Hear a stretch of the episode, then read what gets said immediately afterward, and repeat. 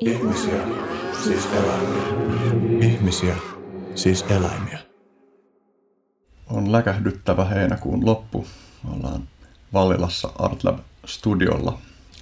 Koetetaan selviytyä täällä saunamaisissa olosuhteissa.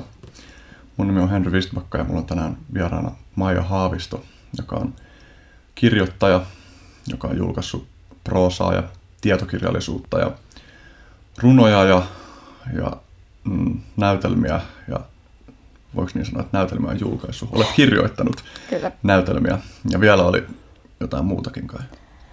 Joo, mä oon oikeastaan kirjoittanut vähän kaikenlaista, mitä on olemassa, että mm. kuunnelma on ehkä sellainen, mitä mä en ole vielä kirjoittanut, mm. mutta just että e- elokuvakäsikirjoituksia ja esseitä ja mielipidekirjoituksia ja blogeja tietysti ja vähän Joo. kaikkea, mitä on olemassa.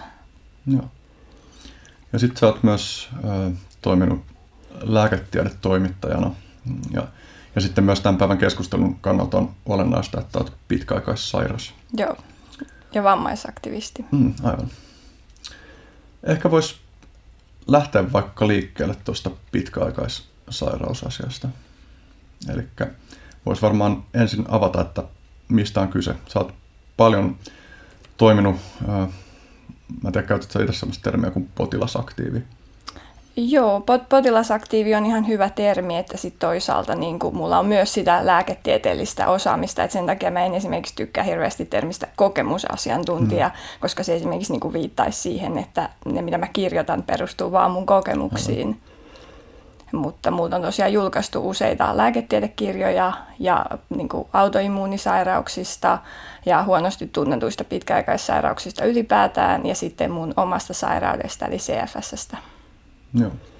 CFS voisi heti avata sitten, mistä on kyse.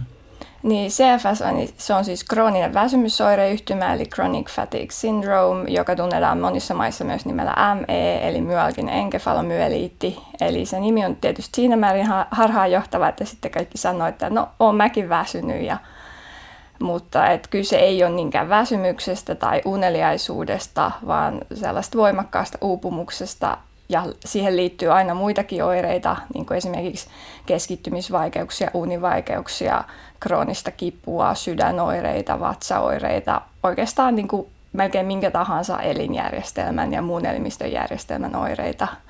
Että toi krooninen väsymysoireyhtymä nimi ei oikeastaan kuvaa sitä yhtään, mutta se nyt on käytössä meillä täällä Suomessa. Hmm. Eli kyse on niin kuin sekä fyysisestä että että psyykkisestä voimattomuuden tilasta. Joo, että et oikeastaan siihenkin liittyy hirveän monenlaista, että monen mielestä se uupumuskin on hirveän niin kuin epäkuvaava ja jopa loukkaava, että kun osa, pahimmillaan ihmiset on niin sairaita, että ne ei pysty nousemaan sängystä, se on siis mm. mahdotonta, mm. ne ei pysty mahdollisesti liikkumaan lainkaan, eli se on niin kuin enemmän muistuttaa silloin halvaantumista, niin sen kutsuminen niin kuin uupumukseksi on vähän kyseenalaista että se on usein enemmän niin kuin lihasheikkoutta ja mm. muuta, mutta myös, että henkiset jutut uuvuttaa myös. Ja, ja ilmeisesti olennaista on myös se, että tai mun mielestä uupumus kuulostaa terminä sellaiselta, että siinä on niin selvä kausaalisuhde, että on tehty jotain, mistä seuraa uupumusta. Ja... Se on tavallaan pitää siinä mielessä paikkansa, että CFSn tyyppioire kutsutaan nimellä PEM, se on post-exertional malaise, joka tarkoittaa niin kuin sitä, että kaikki rasitus pahentaa oloa ja aivan suhteettoman paljon. Et esimerkiksi jos on vaikeasti sairas, niin ottaa kaksi askelta, niin voi joutua makaamaan viikon ja se on, sitä ihmistä ei pysty käsittämään, koska ihan tuollaista ei ole missään muussa sairaudessa. Mm. Että mä tietysti en ole tuossa kunnossa, koska muuten mä en olisi esimerkiksi täällä puhumassa, mutta just, että mäkin joudun tosi tarkkaan katsomaan, että mitä mä voin tehdä, koska kaikesta seuraa jälkiseuraukset. Ja niin, että siinä mielessä se uupumus. Mutta vaikka mä en tekisi mitään, niin silti mm. mä oon uupunut. Mutta on joitain ihmisiä, että jos ne oikeasti ei tee juuri mitään, niin sitten ne pystyy olemaan aika hyvässä kunnossa. Mm. Mutta se tietysti on vähän, että sit, jos ei voi tehdä mitään, niin mitä sillä sitten tekee, että ei ole hirveän uupunut. Että mm. et se se vaihtelee, mitä, miten ihmiset sit päättää ne vähät voimavaransa käyttää. Hmm. Eli voisi ajatella, että tässä on niin kuin samanaikaisesti niin, että, että sekä niin, että, että erilaiset toimet tuottaa uupumusta, että sitten niin, että sitä voimattomuutta on joka tapauksessa. Niin kuin... Joo, ja siis niitä just, että voi olla, yhdellä ihmisellä voi olla kymmeniä eri oireita, ja osa niistä voi olla koko ajan, ja sitten nekin voi jo niin kuin rasituksesta pahentua. Että rasituksesta voi tulla uupumusta, kipuja, pahoinvointia, joillekin tulee semmoinen niin myrkyttynyt tai krapulainen olotila – että tätä nyt tutkitaan parhaillaan just, että, että mikä tämän aiheuttaa, tai siitä on paljon tutkimuksia, mutta esimerkiksi, että mikä juuri aiheuttaa sen, että miksi meillä pienikin rasitus vie suhteettoman paljon voimat. Että esimerkiksi tota, semmoinen hyvin tunnettu tutkija, Ron Davis, niin tutkii sitä, että miten, miten elimistön metabolia toimii väärin. Ja esimerkiksi että mitokondriot, mitokondriothan tuottaa soluille energiaa, niin ne ei toimi meillä kunnolla. Ja sitten yritetään selvittää, että miksi ne ei toimi kunnolla ja voisiko se kenties tehdä jotain. Hmm. Joo, olennaista ehkä tässä kanssa tuoda esiin se, että, että kyse siis ei ole harvinaisesta, vaan huonosti tunnetusta sairaudesta. Joo, että siitähän vähän vaihtelee nämä arviot yleisyydestä, mutta esimerkiksi yleinen arvio, mihin me itse olen valmis uskomaan, on puoli prosenttia ihmisistä. Ja siinä kun vertaa esimerkiksi MS-tauti, MS-tauti on hirveän samankaltainen, niin siinä on paljon samantyyppisiä oireita, niin kuin just semmoinen neurologinen uupumus ja on monella kipuja ja erilaisia muita oireita. Niin kaikkihan tietää niin kuin suunnilleen, mikä on MS-tauti, mutta MS-tauti on selvästi harvinaisempi. Hmm. Ja sitten just että miettii, että Suomessa niin MS-potilaille niillä on omat palvelutalot, yhdistykset, niin kuin yhteiskunta järjestää kaikkia kursseja ja on esimerkiksi MS-sairaanhoitajille on oma yhdistys. Ja meillä ei tällä hetkellä ole Suomessa yhtään CFS-lääkäriä enää, kiitos Valviran. Hmm. Tuohon varmaan voi mennä myös myöhemmin syvemmälle, että mitä Valviran kanssa on tapahtunut, mutta äh, mulla katosi joku ajatuksen lanka liittyen siihen, että, että miten, itse asiassa tuosta niin välikommenttina, että mä siis hätkähdän välillä sitä, kun mä luen erilaisten sairauksien niin kuin esiintymisasteesta, niin sitten kun niin kuin erilaisia sairauksia on niin valtava määrä, niin sitten kun niitä alkaa laskea niitä prosentteja yhteen, niin sitten niin yrittää hahmottaa silleen, mä en ole lukenut niin kuin tilastoja siitä, että, että kuinka suuri osa koko väestöstä sairastaa jotain pitkäaikaissairautta, mutta kun niin kun tämän tästä törmää siihen, että jonkun sairauden esiintyvyys, esiintyvyys on vaikka prosentti, niin sitten sitä miettii, niin kuin, että kuinka suuri osa ihmisistä tosiaan on pitkäaikaissairaita ja kuinka, mä en tiedä miten se vielä menee sillä tavalla, että, että missä määrin samoille ihmisille kertyy noin. Se on ihan tota, joo, molemmat hyviä pointteja, että pitkäaikaissairaudet on hyvin yleisiä niin kuin yhteensä, mutta niitä myös kertyy. Esimerkiksi autoimmunisairaudet on sellaisia, että niitä tosi usein. Tulee yksi, tulee toinen. Samalla ihmisellä voi kokonainen niin kuin, valtava määrä niitä. Ja samoin tässä CFSn yhteydessä niin on tosi usein niin kuin semmoinen kokonainen rypäs sairauksia ja sitten se nyt menee vähän siihen, että millä nyt annetaan oma diagnoosi, että onko mulla nyt migreeni, onko se oma sairaus vai onko se tämän CFSn komplikaatio tai oire että mulla, mä nyt voisin ihan hyvin saada joku 20 eri diagnoosia, tai sitten voi ajatella, että melkein kaikki on vain osa tätä CFS. Hmm. Mutta kyllähän nämä on hirveän yleisiä, että tietysti osa pitkäaikaissairauksista, to hyvin monella on migreeni, ja suurin osa niistä ei niinku erityisesti ajattele olevansa sairaita, paitsi sillä hetkellä, kun niillä on se migreenikohtaus. Hmm. Tai vaikka heinänuha, että jollain ihmisellä se voi olla todella invalidisoiva, mutta toisaalta hyvin monella on se lievänä, niin ei ne ajattele, että mä olen sairas tai vammainen, ne vaan ajattelee, että äh, nyt on taas kevät ja huono mm. olo. No siinä aikana, kun äh, sulla on ollut CFS, niin se ainakin Suomessa, en tiedä onko päteekö tämä koko maailmaa muutenkin, mutta se käsitys tästä sairaudesta on muuttunut paljon siinä mielessä, että se on tullut paljon selkeämmin hyväksytyksi, että se on olemassa ja se on todellinen sairaus. Se on vähän siinä ja siinä, että tota, silloin mä sairastuin jo vuonna 2000, mä olin vasta 16-vuotias ja silloin mm-hmm. Suomessa ei ollut mitään tietoa tästä. Ja tota, siinä, missä esimerkiksi kuitenkin muissa maissa, niin kuin esimerkiksi Briteissä tämä on ollut ihan hyvin tunnettu ja esimerkiksi Ruotsissa on ollut 90-luvun puolivälistä hoidettu Karoliinisessa tai tutkittu Karoliinisessa instituutissa ja on ollut infektiolääkäreitä hoitamassa mutta siis se on todella mystistä, että Suomi on, Suomi on jäänyt tämän sairauden osalta pimentoon. Että tämä alkoi itse asiassa se ei ole sinänsä sattumaa, että mä aloin tätä, mä olin se, joka tätä alkoi nostaa julkisuuteen, mutta just se, että Suomen tilanne on ollut tosi huono verrattuna oikeastaan melkein mihin vaan länsimaahan. Mm. Että se on selkeästi tullut paljon tunnetummaksi. Että jos kymmenen vuotta sitten sanoit, että on tämmöinen sairaus, ei kukaan ollut kuullutkaan siitä. Mutta samaan aikaan kuitenkin, kun on näitä kaikkia e, esimerkiksi näitä Valvira-juttuja ja samaan aikaan esimerkiksi niin kuin kun mä sain diagnoosin hyksin infektiopolilta 2005. Ja se oli tosi hyvä, kun sanoin, että mun diagnoosi on hyksin infektiopolilta. Niin sitten ihmisten on vähän vaikea siihen, no, mutta ehkä sä oot vaan masentunut ja väsynyt. Mm. Että eihän sille anneta diagnooseja infektioklinikalta. Mutta se samaan aikaan sitten hyksin infektiopoli ei hoida enää CFS ja hyksillä nyt haluttaisiin luokitella tämä toiminnalliseksi sairaudeksi ja niin kuin, että ihmisille annettaisiin esimerkiksi psykoterapiaa. Mm. Että siinä mielessä on menty jopa taaksepäin mm. ja niin kuin, että tämän sairauden tietoisuus lisääntyy, mutta esimerkiksi Suomessa tämä niin kuin hyväksyminen jopa vähenee samaan aikaan, kun maailmalla tulee tosi merkittäviä tutkimuksia, jotka näyttää just, että miten niin kuin fyysisellä tasolla, miten metabolia ei toimi, miten mitokondriot ei toimi, suoliston mikrobiomi on ihan pielessä. Kaikki niin kuin löytyy hirveästi näitä objektiivisia löydöksiä ja sitten Suomessa ollaan sitä mieltä, että niin kuin korvien välissä on vaan mm. vikaa.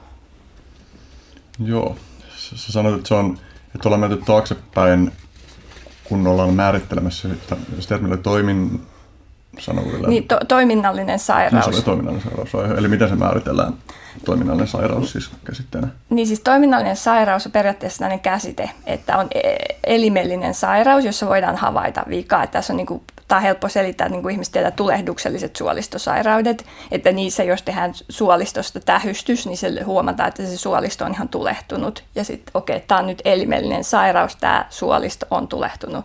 Sitten on ärtynyt paksusuoli eli IBS, joka on tosi yleinen vaiva, niin sitä ajatellaan, että se on toiminnallinen, kun siellä suolistossa ei ole niin kuin tulehdusta, vaikkakin esimerkiksi just suoliston mikrobiomissa ja muissa vastaavissa pystytään löytämään kyllä vika mutta tämä konseptihan on siinä mielessä aika älytön, että e, ihan niin kuin, e, eihän elimistössä voi olla sellaista sairautta, mikä ei ole elimessä. Hmm. Ja että se, se on mun mielestä todella absurdi konsepti sano, käyttää ylipäänsä termiä toiminnallinen sairaus. Mutta sitä on nimenomaan, se on, se on aika pitkälti vakuutuslääketieteeseen niin kuin liittyvä termi. Ja vakuutuslääketiede on hirveästi lanseerannut, että koska ei, ei ne halua sanoa, että me ollaan luulosairaita tai mielenterveyspotilaita, mutta sinne lanseeraa esimerkiksi just CFSn yhteydessä on Briteissä lanseerattu biopsykososiaalinen.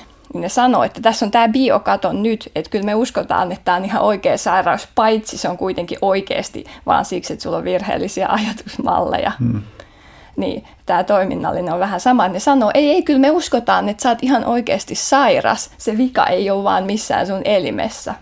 Niin missähän se sairaus sitten on, jos ei se ole niin kuin elimistön missään elimessä. Hmm. Niin tämä on vähän tällaista niin kuin newspeakia, millä yritetään, niin kuin yritetään vähentää, väheksyä sairauksien vakavuutta, mikä pelaa just esimerkiksi vakuutuslääketieteen pussiin – että tähän on tehty tosi monien sairauksien yhteydessä, just väsymysoireyhtymä, se vanhempi nimi myalgin enkefalomyeliitti, joka tarkoittaa kivuliasta e, keskushermoston tulehdustilaa, joka aiheuttaa lihaskipuja. Kuulostaa aika pahalta myalgin enkefalomyeliitti. Hmm. Ja sitten vertaa siihen krooninen väsymysoireyhtymä. Niin se myalgin enkefalomyeliitti on täysin lääketieteellisesti pätevä termi, se on vanhempi termi, mutta se ei ole sattuma, että siihen tehtiin tilalle tämmöinen niin kuin mitään sanomattoman kuulonen, muotisairauden kuulonen termi. Tai vähän niin kuin levottomat jalat. Sehän kuulostaa ihan niin kuin tommoselta turhalta vaivalta. Mm. Ja silläkin on alun perin ollut joku niin kuin ihmisten nimisairaus, mutta se on ihan tarkoituksella. Ja ärtynyt paksusuoli. Siinä on vähän niin kuin levottomat jalat, mm. ärtynyt paksusuoli, että tässä on pientä tämmöistä mm. häikkää samaan aikaan, kun jotkut ei pysty poistumaan kotoon, kun niiden ärtynyt paksusuoli on niin vaikea, tai ne ei saa unta, koska ne levottomat jalat on niin vaikea. Hmm. Niin tämä ei ole, niin kuin, mikään näistä ei ole sattumaa. Hmm. Tässä ollaan silloinkin aika mielenkiintoisten teemojen äärellä, että kun tavallaan vähän sivusit sitä, että, että että jos implikaationa on se, että tässä on nyt vaan ajatusmaailman ongelma, eli suhtautumisen ongelma, mm. niin, niin kun, että sä oot kuitenkin tuonut ilmi sitä, että mikä merkitys suhtautumisella on siihen omaan tilaan, mutta että se menee niin. helposti jotenkin överiksi sillä tavalla, että väitetään, että kaikki on vain suhtautumisesta kiinni.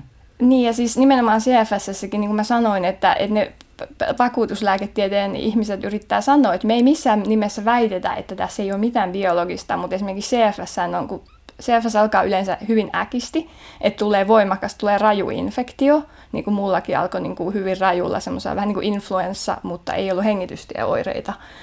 Ja sitten ne vakuutuslääketieteen ihmiset selittää, että joo, että aluksi on ollut ihan oikea niin kuin infektio, ja sitten ihminen jotenkin niin kuin alkaa pelätä, että nyt mä oon ollut vähän kipeä, niin nyt jos mä niin kuin kävelen, niin sitten tämä pahenee ja sitten ne ei tee mitään ja sitten niiden fyysinen niin kuin kunto romahtaa. Niin tämä on se, niin on se biopsykososiaalinen selitys, mutta tutkimukset todistaa, että tämä ei pidä paikkaansa, koska tutkimuksissa on esimerkiksi verrattu CFS-potilaita ja ihmisiä, jotka ei muuten vaan tee mitään. Ja niiden niin kuin esimerkiksi metaboliset profiilit on ihan erilaisia. Mm. Tai jos ne laitetaan ajamaan kuntopyörää, niin niiden hapenottokyky, tyyppiset jutut, ne on ihan erilaisia. Mm. Kiinnostavana detaljina on myös jäänyt mieleen se maininta siitä, että liikunta, liikunnan suosittelu CFS-potilaalle voi olla vaarallista.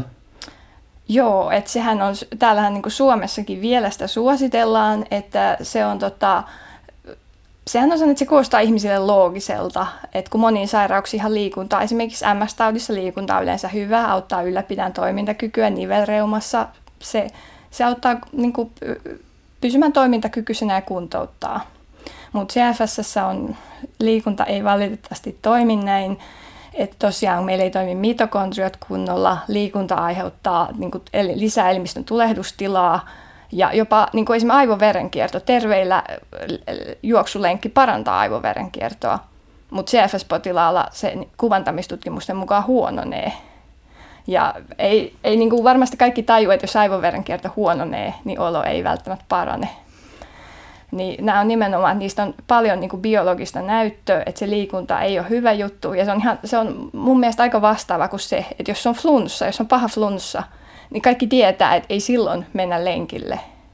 Niin tämä on vähän sama juttu, hmm. mutta sitten jossain vaiheessa vakuutuslääketieteen piiristä tuli tämmöinen ajatus, että joko psykoterapia tai liikunta voisi auttaa parantamaan CFSn.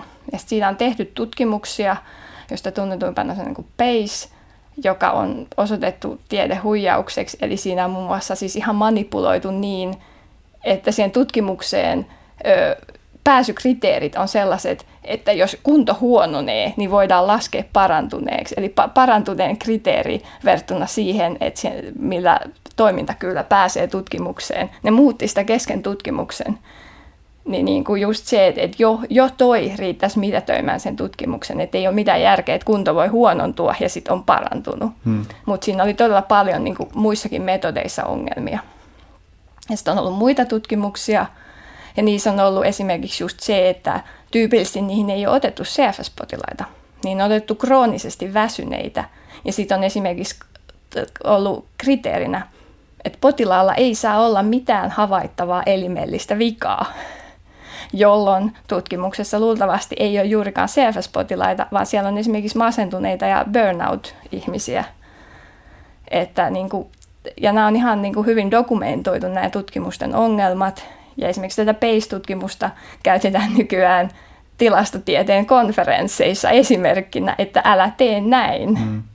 Mutta sitten Suomessa, Suomessa silti suositellaan liikuntaa ja psykoterapiaa, vaikka ne perustuu nämä ajatukset tutkimuksiin, jotka on osoitettu virheellisiksi tai jopa huijauksiksi. Mm. Niin se oli niin, että se oli Lancetissa, joka on kuitenkin hyvin arvovaltainen julkaisu, mutta siinä julkaistu tutkimus. Ja, ja mä luin jotain kommentteja just siitä, että, että tästä on tullut palautetta, että, että on käsittämätöntä, miten tämä on voinut alun perinkään päästä vertaisarvioinnista Kyllä. Onko sulla näkemystä siitä, että miten se on ollut tuossa tapauksessa mahdollista, minkä takia vertaisarviointiprosessi on epäonnistunut noin pahasti? No mä sanoisin sen verran, että se Lancet, sehän on tosiaan tunnetuimpia lääketieteen lehtiä ja arvostetuimpia mitä on. Mutta sehän on sama lehti, joka julkaisi sen Andrew Wakefieldin tutkimuksen, jonka mukaan rokotteet aiheuttaa autismia. Ja sitten kun se tut- sen jälkeen, kun se tutkimus oli osoitettu, että se on huijausta, niin Lancetilta kesti vuosia vetää se tutkimus pois. Ja se on sama päätoimittaja siinä lehdessä edelleen, että me ollaan samassa tilanteessa – et mä, en, mä en osaa sanoa, että onko se vertaisarviointi niin kuin pettänyt ihan vaan, että sitä on luettu huolimattomasti, vai se on ihan hyvin mahdollista, että se on, ihan niin kuin, se on lähetetty sellaisille luettavaksi vertaisarvioijille, joilla on ollut omat syynsä hyväksyä se.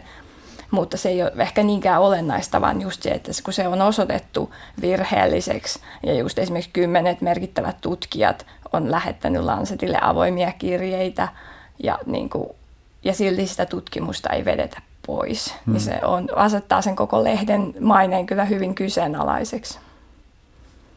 Onko sen jälkeen tullut, oliko toi autismi juttu niin 90-luvulla? Joo, se oli, se oli 90-luvulla ja sitten nyt on ollut vielä se, tota, mä en muista minkä maalainen se joku sarja tiedehuijari, joka tehtaili jotain muistaakseni kirurgiaan liittyviä tutkimuksia – ja niitä on siis julkaistu kymmenittäin myös Lancetissa. Mm. Ja muistaakseni Lancet oli just se, joka niitä ei vetänyt pois.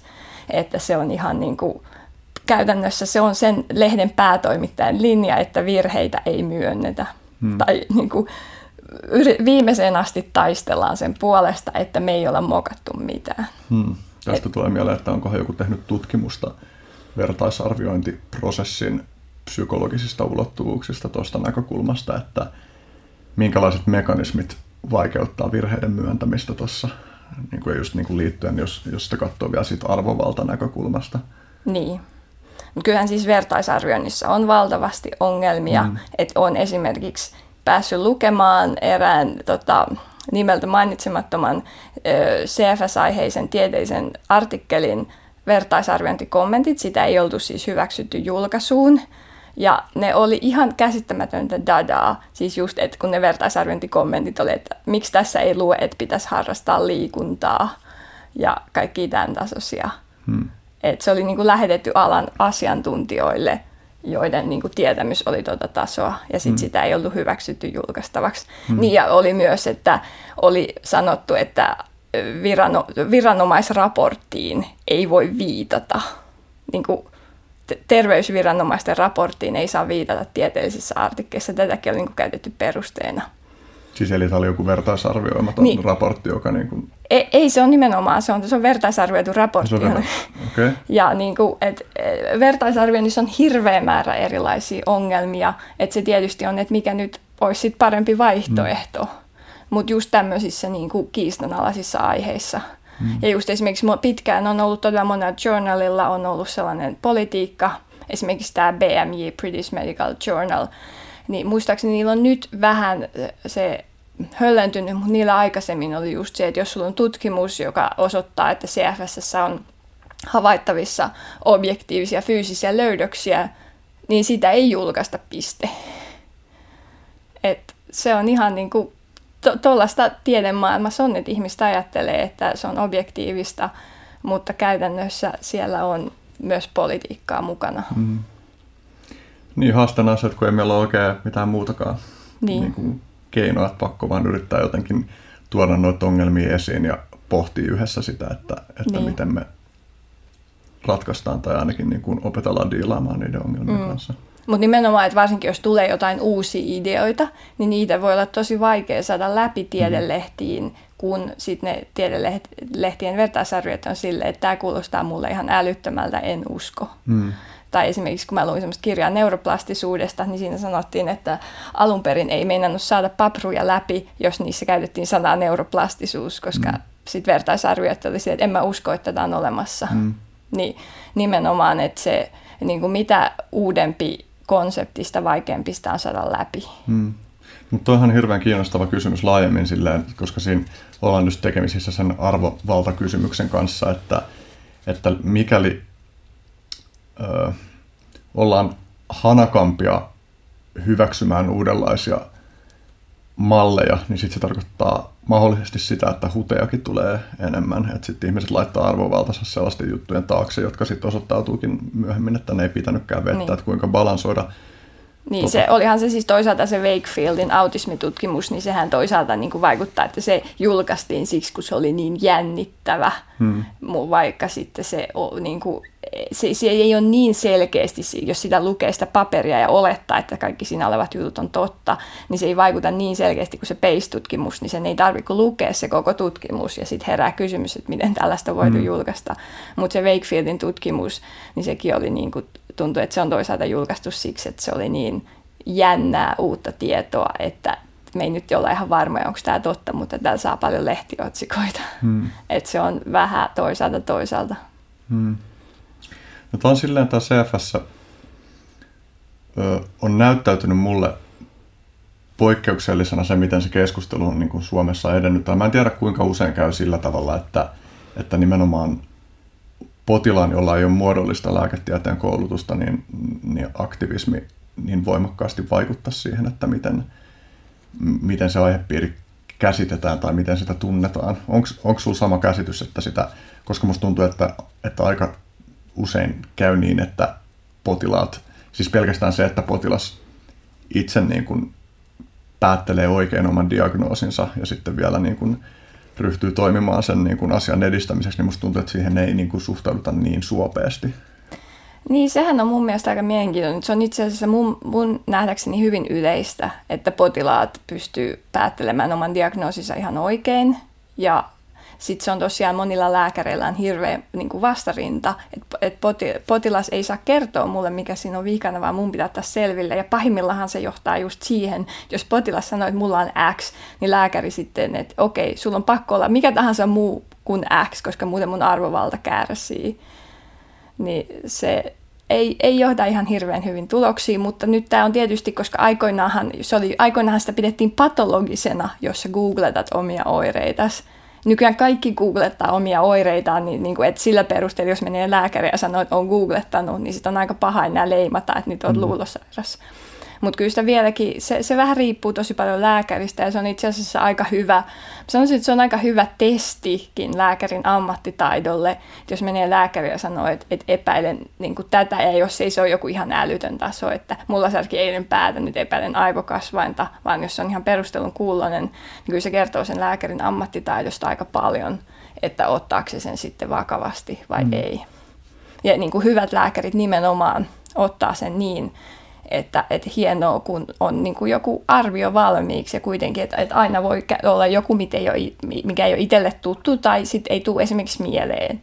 Että lääkäri voi ajatella, että sairauteen X ei kuulu tämmöinen oire ja potilas on sitten netistä löytänyt, että itse asiassa mun oireet sopisi just, että tämä on vähän harvinaisempi muoto, mutta tämmöinen on olemassa.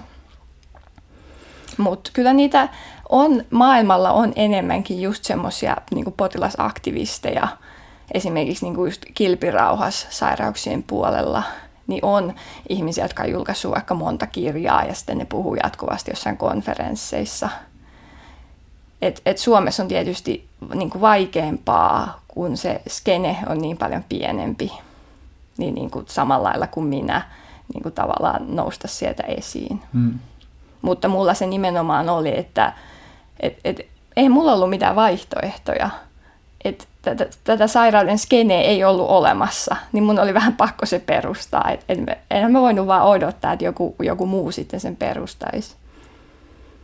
Mutta onhan se nykyään siis niin kuin kuitenkin, että nykyään on sentään joitain niin kuin ammattilaisia, joita esimerkiksi niin kuin lehtiin voi kysyä kommenttia. Mutta tosiaan niilläkään ammattilaisilla, niiltäkin on pitkälti lääkärin luvat esimerkiksi lähtenyt, ja ne, joita ei ole vielä lähtenyt, niin, sit, niin ne ei ole ehkä niin halukkaita kommentoimaan enää. Hmm. Oletko kohdannut tämän äärellä semmoista, että kun sä maallikkona kommentoit aihepiiriä, niin, niin, niin kun, että sua olisi yritetty leimata jotenkin tai leimattu hörhöksi tai muuta? En mä ehkä sanoisi, että silleen niin kuin leimataan, mutta siis toki, niin kuin, siis toki esitetään näkemys ja siis silleen, että onhan se siis, kyllä mä ymmärrän sen kritiikin, niin kuin just se, ja kun esimerkiksi netistä löytyy niin kuin on potilasaktivisteja, joiden tiedot omasta sairaudestaan on hyvin vähäiset. Ja sitten ne esimerkiksi twiittaa paljon kaikkea aika kyseenalaista juttuja, joka perustuu ihan vaan siihen, että sitä lääketieteistä ymmärrystä ei ole tarpeeksi. Mutta niin kuin, ei mua sille ole leimattu niin kuin hörhöksi. Mutta se on, se on toiminut kyllä tosi hyvin semmoisena, että, että näkee, jos mä sanon vaikka lääkärille, että mä oon kirjoittanut tästä mun sairaudesta kirjan, niin jos se lääkäri on, että hei vähän siistii, niin kyllä sitten sit mm. että, että hei, tämä on semmoinen lääkäri, jonka luona mä haluan käydä. Ja sitten jos se lääkäri on silleen tosi nyrpeästi, että aha, niin ei välttämättä tarvitse tulla tänne toiste. Mm. Niin se varmaan tietysti vaikuttaa, että, tai helpottaa asiaa, että sä oot tosiaan tehnyt lääketieteen toimittajan hommia ja, ja kirjoittanut niin. ja osaat artikuloida ja osaat viitata spesifisiin tutkimuksiin. Että, niin. että kyllä se, se varmasti vaikuttaa. Joo, mutta kyllä sitä esimerkiksi huomaa, että esimerkiksi mulla on ollut lääkäri vastaanotolla, että lääkäri väittää, että esimerkiksi eräs hollantilaislääkäri väitti mulle, että eräs kilpirahastutkimus sanoi jotain. Ja sitten mä, mä olen lukenut sen tutkimuksen, että se, siinä tutkimuksessa todettiin ihan päinvastaista kuin mitä sä väität. Hmm. Niin nämä on niin kuin tällaisia, että et, et, harva lääkäri sitten kuitenkaan niin kuin suostuu sitä niin kuin myöntämään, että potilas voisi olla hmm. oikeassa. Mutta siitä, siitä ne just hyvät lääkärit, että et hyvät lääkärit voi olla ihan niin kuin innoissa, että ne ei pelkästään hyväksy, että potilas voi tietää, vaan on ihanaa, että potilas tietää enemmän kuin minä. Se tarkoittaa, että mä voin oppia lisää. Mm. Niin tuosta tunnistaa sitten ne oikeasti todella hyvät lääkärit. Mm. No sulla on ollut myös pitkä prosessi tuon sairauden hoitamisen erilaisten hoitokeinojen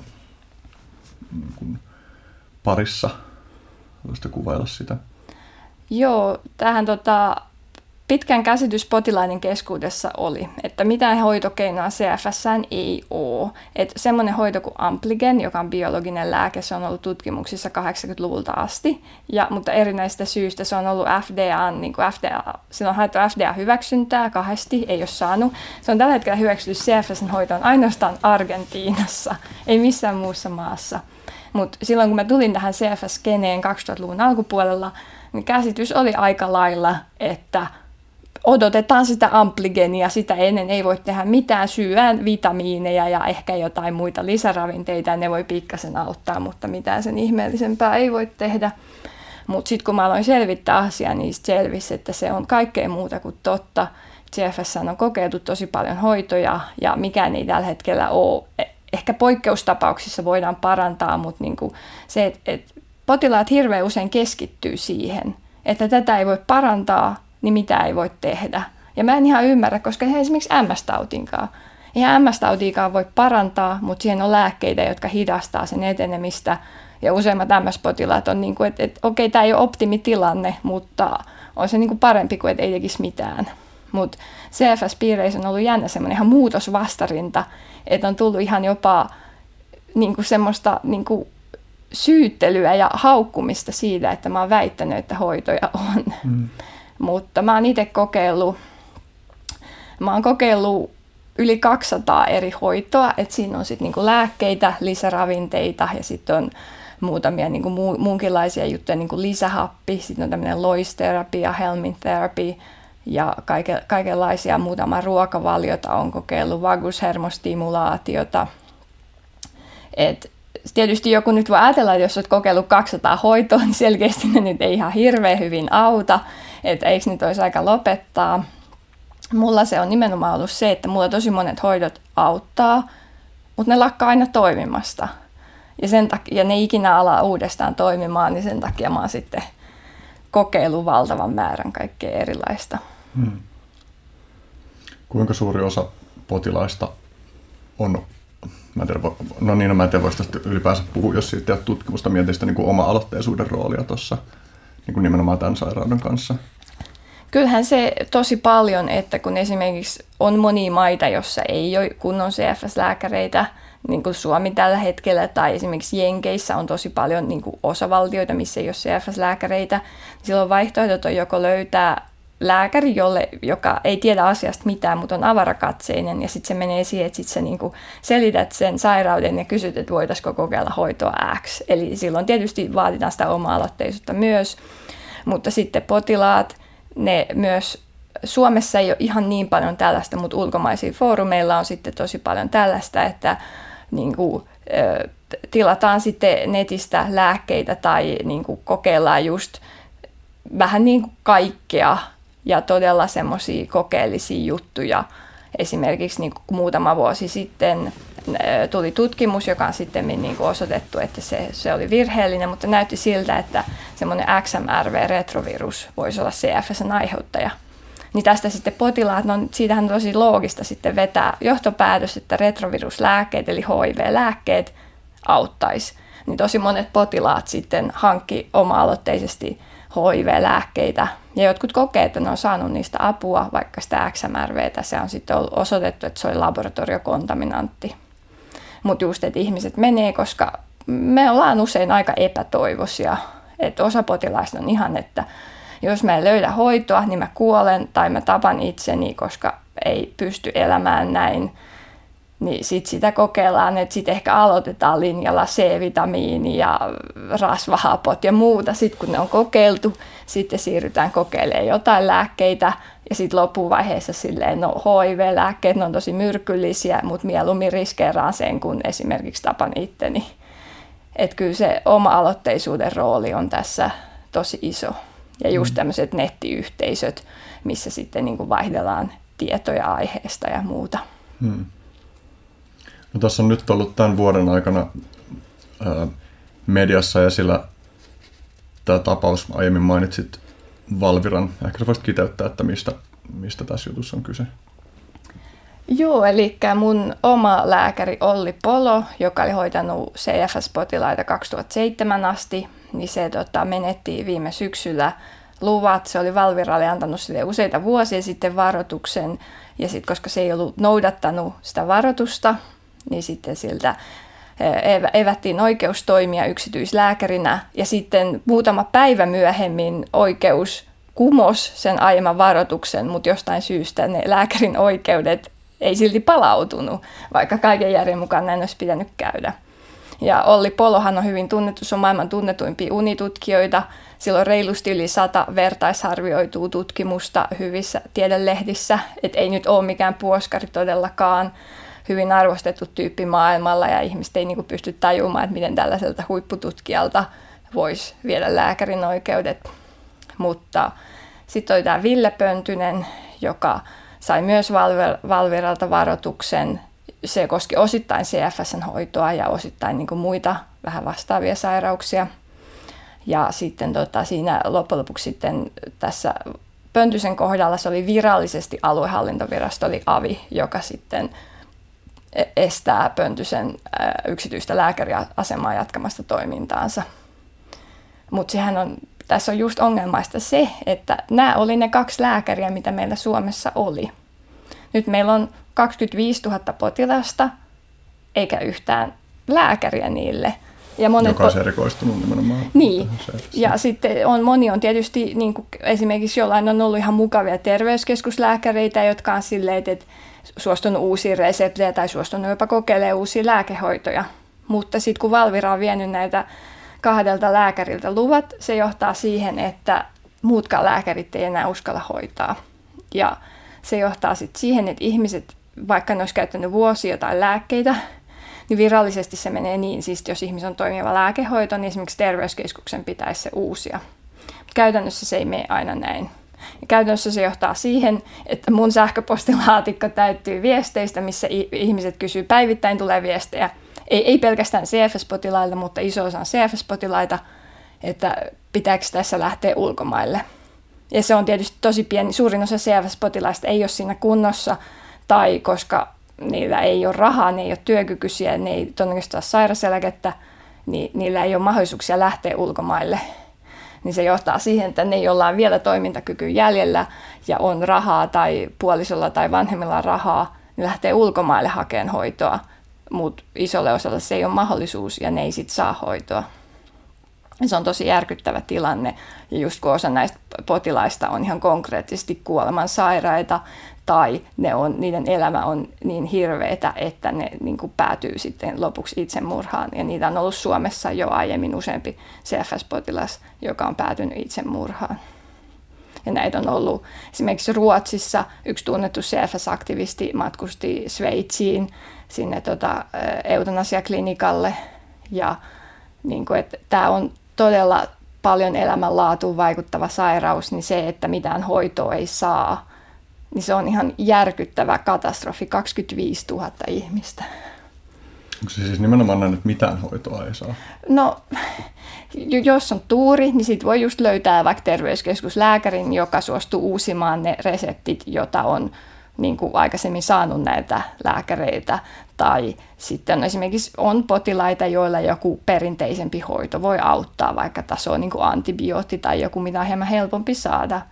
Ja on potilaita, jotka voi saada merkittävästä apua vaikkapa lisäravinteesta tai jostain ruokavaliomuutoksesta tai jostain muusta, mitä voi internetistä tilata. Mutta niin ja yksi esimerkiksi on tämä ylipainehappi, hyperbaarinen happi, niin se on monille auttanut, mutta siinäkin on se, että se maksaa se hoito tuhansia euroja. Että se on aika sitten, niin kuin, siinä on sitten tulee jo se luokkaerot, että ne, joilla on rahaa, voi tulla parempaan kuntoon, ja ne, joilla ei ole rahaa, niin ne syö sitten vitamiineja. Ja oliko näissä kummassakin sun mainitseman lääkärin tapauksessa kyse siitä erityisesti siitä T3-hoidosta?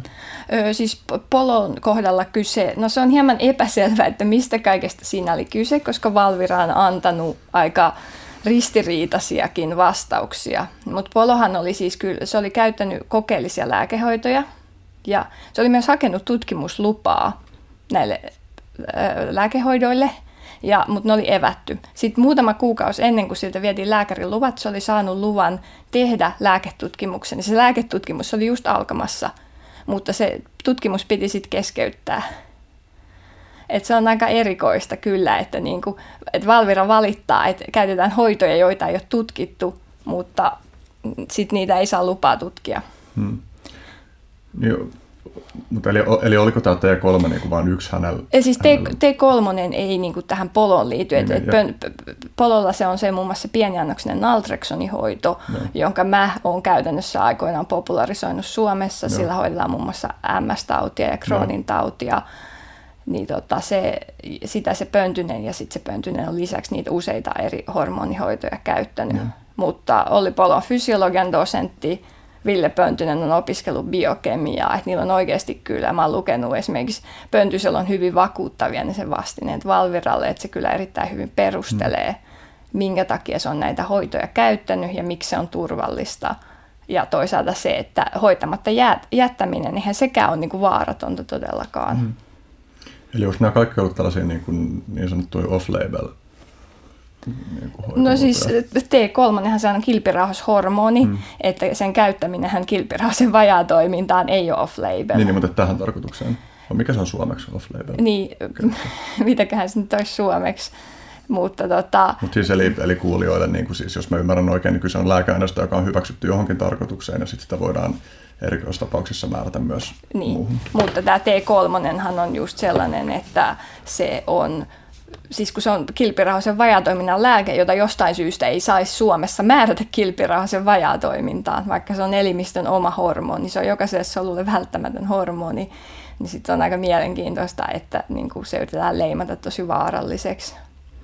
Ja sitten esimerkiksi tämä pieniannoksinen naltreksoni, että okei, että sitä, Suomessahan naltreksoni on vain alkoholivierotuksen lääke, mutta kun sitä käytetään pienillä annoksilla, niin se esimerkiksi estää tulehdusreaktiota aivoissa ja parantaa immuunijärjestelmän toimintaa. Ja sitten siitä on esimerkiksi sellainen lääkeyhtiö, kun tota, mikä sen nimi oli, se taitaa nykyään Immune Therapeutics, niin sellainen lääkeyhtiö, niillä on esim. myyntiluvat useissa kehitysmaissa tälle pieniannoksiselle naltreksonille vaikka minkä sairauden hoidossa – niin se menee aika hassuksi, että jos sä asut jossain Malavissa, niin sun on helpompi saada pieniannoksista naltreksonia kuin jos sä asut Helsingissä. Mm. Niin mun mielestä se, se ei ehkä niin kuin mene mun eikä varmaan kovin monen munkaan niin kuin oikeustajuun. Ja onko se tilanne siis käytännössä se, että, että Valvira hyväksyy tyypillisesti sen, jos niin kuin perustellusti yksittäisissä tapauksissa käytetään jotain tällaisia kokeellisempia hoitomuotoja, mutta Valvira katsoo helpommin pahalla sitä, mikäli niin kuin joku lääkäri jatkuvasti käyttää Joo. tällaista. Joo, ja Polo, Polo, Olli Polohan joutui siinä, se oli yksi, mistä Valvira valitti, oli se, että Olli Polo teki liikaa CFS-diagnooseja, hmm. mikä on aika mielenkiintoinen. Niin kuin, että sehän on ihan normaali, että lääkärit erikoistuu, jos potilaat kertoo, että tämä lääkäri osaa hoitaa, sitten ne CFS-potilaat menee samalle lääkärille. Ja Valviran näkemys oli, että niitä ei voi kaikilla olla CFS, koska niitä on niin paljon, vaikka Suomessa on 25 000 CFS-potilasta. Hmm. Niin se on niin kuin aika, aika erikoinen kriteeri ja niin kuin nimenomaan, että sen määrän perusteella päätellä, että ne diagnoosit mm. ei voi olla oikeita. Jos tätä yrittää katsoa Valviran näkökulmasta, niin mikä on tavallaan niin kuin susta rakentava tapa jäsentää sitä sieltä, sieltä näkökulmasta. Että jos miettii, niin kuin, että sitähän tapahtuu kuitenkin, että, että myös lääkäreiden keskuudessa tapahtuu puoskarointia tai Joo, mutta se on mun mielestä siis Suomessa on todella paljon todella avointa puoskarointia. Esimerkiksi just se, että vaikka niin kuin psykoosilääkkeiden eli neuroleptien käyttö vanhuksilla, niin sehän on käytännössä, sitä ei pitäisi tehdä, koska sillä, niillä on niin merkittävästi haittoja. Ja se on ihan tutkitusti huono juttu, mutta Suomessa määrätään silti todella paljon vanhuksille neuroleptejä ja muita vahvoja lääkkeitä. Ja niin kuin just kaikkea tällaista niin kuin todella laaja-alaista, haitallista – toimintaa, johon ei puututa, tai sitten puututaan sille, että et lähetetään joku kirja, missä lukee so-so, mutta ei ole mitään seurauksia. Niin mun mielestä on todella niin kuin, mautonta ja erikoista sit puuttua siihen, että kilpirauhaspotilaita hoidetaan kilpirauhashormonilla, tai että CFS-potilaita, joille ei ole tarjolla mitään virallista hoitoa, niin hoidetaan sellaisella hoidolla, joka on niin kuin tutkitusti kuitenkin hyvin turvallinen ja silloin on ollut esimerkiksi jossain tutkimuksissa muiden sairauksien hoidossa vähemmän haittavaikutuksia kuin placebolla tai saman verran haittavaikutuksia kuin placebolla, niin se, että se niin kuin, lääke on turvallinen ja mitään muutakaan hoitoa ei ole, niin mä en niin kuin ymmärrä, että, että mun mielestä ei ole todellakaan eettistä jättää ihmisiä hoitamatta. Et tärkeintä on se, että potilaita ei vaaranneta, mutta tällä ei ole vaarannettu potilaita. No onko sinulla mitään näkemystä siitä, että, että mikä tämän Valviran tai Aavin päätöksiä sitten on voinut motivoida? Se on hyvä kysymys. Mä, mä tiedän vaan sen, että niin kuin maailmalla näillä on yleensä niin kuin vakuutuslääketieteellä näppinsä pelissä. Ja just se, että se ei niin kuin, ei, ei, ei, halu, ei haluta, että on paljon ihmisiä, joilla on CFS-diagnoosi. Ja se on, niin kuin, sehän on vielä kaiken lisäksi huvittavaa se, että va, esimerkiksi Briteissä vakuutuslääketiede on leimannut CFSn psyykkiseksi sairaudeksi, koska useimmissa maissa on todella vaikeaa saada psyy- psyyken sairauksilla sairausetuksia. Mutta Suomessahan homma menee just päinvastoin, eli ihmiset ei saa CFS-diagnooseilla niitä evätään sairaslomat ja eläkkeet, sitten sit niille kirjoitetaan papereihin masennus, vaikka niillä ei olisi masennusta, ja sitten ne saa niillä sairaseläkettä, jolloin ja tätä, tätä tapahtuu monien muiden sairauksien kohdalla, myös esimerkiksi borrelioosi ja homepotilaat. Ja sitten lehdet julistaa, että koko ajan Suomessa jää lisää ihmisiä masennuksen takia sairaseläkkeelle, vaikka osalla niistä, aika monellakin niistä on fyysinen sairaus eikä ollenkaan masennusta tai se niiden masennus ei ole se, mikä niiden työkykyä rajoittaa. Niin se on tota, mä, mä en oikeasti kyllä ihan, ihan tarkalleen ymmärrä, että miksi Valvira tekee tätä, ja sehän siis se on, se on CFS-lääkärit, sitten on se T3-kilpirauhashormoni, siitähän on monet menettänyt lääkärioikeudet tai niitä on rajoitettu, ja sitten on ollut aikuisten ADHD-hoito, ja se, se aikuisten ADHD-hoito on siinä mielessä vielä erityisen niin kuin, kiinnostava, että siitä tuli jossain vaiheessa käypähoitosuositus, joka tarkoittaa, että ihmiset on menettänyt lääkärin oikeuksia hoitamalla silleen, mikä nykyään on käypähoitosuositus. Mm. Et en, mä, en mä voi oikeasti sanoa niin kuin ymmärtävän, niin että mä ymmärrän sen, niin kuin ne vakuutuslääketieteen motiivit, mutta tämä Valvira Valvera-keissi on kyllä jäänyt mulle vähän hämäräksi, että mikä tässä on niin kuin pointti. Niin tuohan on hirveän mielenkiintoinen kysymys myös, että, että miten suhtautua siihen, että, että me tiedetään, että on hoitomuotoja, joita me ei vielä hyväksytä, jotka tulee tulevaisuudessa olemaan hyväksyttyjä hoitomuotoja, että mm. miten, miten me suhtaudutaan niin kuin ikään kuin retroaktiivisesti siihen, että, että joltain on vaikka viety luvat tuollaisen takia Mm. Niin siis mulla ainakin, niin mä, en, mä en ole sitä ADHD-tilannetta niin paljon seurannut, mutta ainakin mun järjen mukaan, että jos joltain vielä lääkärin oikeudet sellaisesta, mitä tota, on hyväksyttävää nykyään, niin se en ymmärrä, että, tai siis että silloinhan niille kuuluisi tietysti palauttaa lääkärin oikeudet ja aika tujut korvaukset sit päälle. Mm. Tietysti vähintään kaikki, kaikki tulonmenetykset ja muut. Mutta nimenomaan niin kuin se, että jotenkin ihmiset suhtautuu lääketieteeseen niin kuin se olisi jotain, mikä on valmis. Hmm. Ja ei siinä ole mitään järkeä. Että niin kuin on paljon hoitoja, jotka näyttää lähes varmalta, että ne on toimii, mutta niistä ei ole vielä tutkimuksia. Hmm. Ja silloin mun mielestä on olennaista miettiä sitä, kuinka turvallisia ne on. Et tietysti siinäkin voi, että no vaikka homeopatia on turvallista, koska se ei myöskään tee mitään, mutta niin kuin sekin, että eh, on paljon sitten taas yleisiä lääkehoitoja, mitkä ei todellakaan ole turvallisia. Esimerkiksi se, että neuroleptia määrätään unilääkkeeksi ensilinjan hoitona on mun mielestä todella kyseenalainen mm. hoitokäytäntö.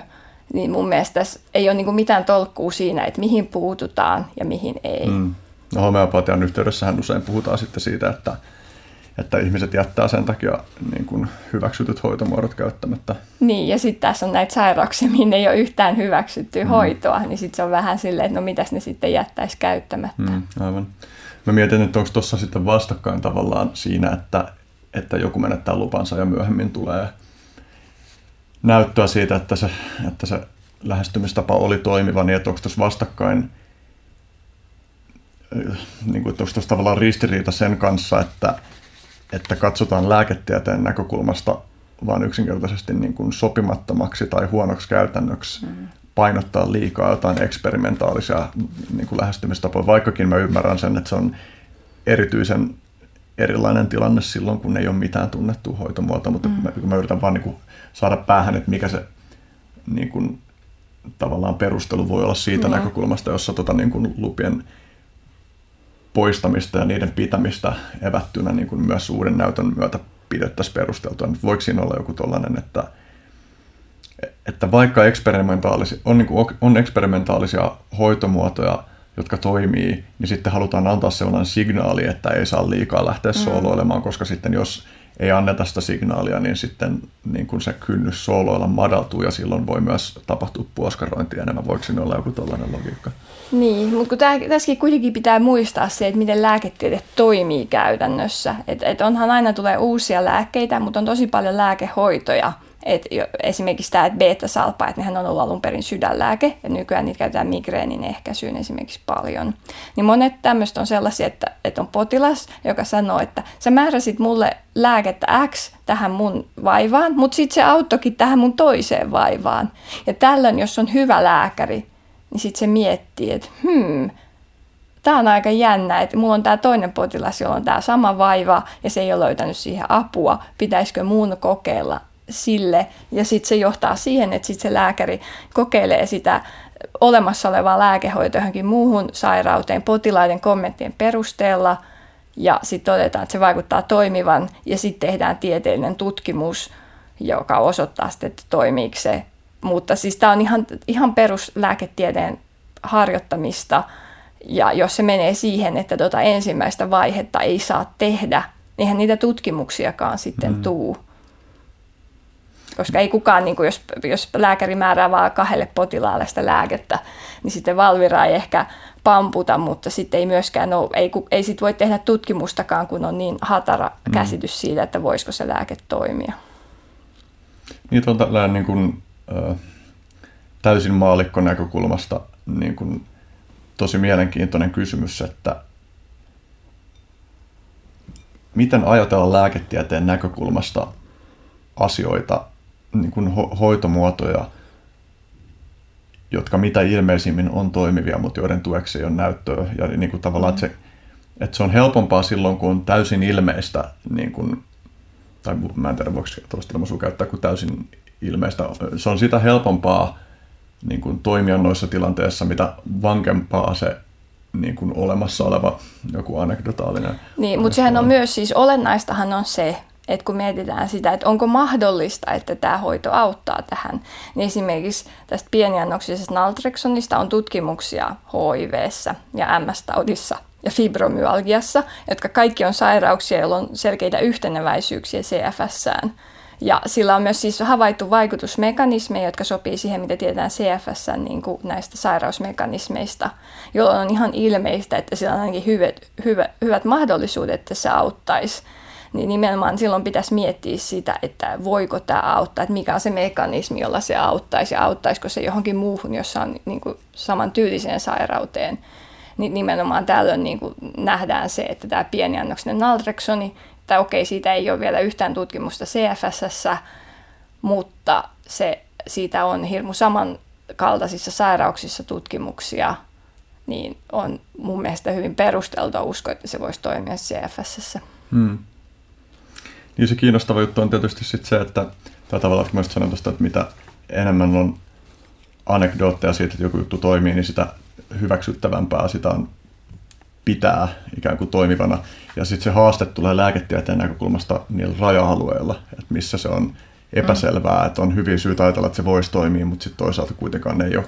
Niin, mutta kyllähän näitä on tehty siis, että on ollut koululääketieteessä on paljon, esimerkiksi kirurgiassa on käynyt ihan niin, että on ollut monia todella perusoperaatioita, näitä polvikierukka ja mun nähdäkseni oli myös joku olka, tosi perus olkapääleikkaus, niin on osoittautunut sille, siinä vaiheessa, kun niitä on käytetty vuosikymmeniä, että itse asiassa niistä ei olekaan apua.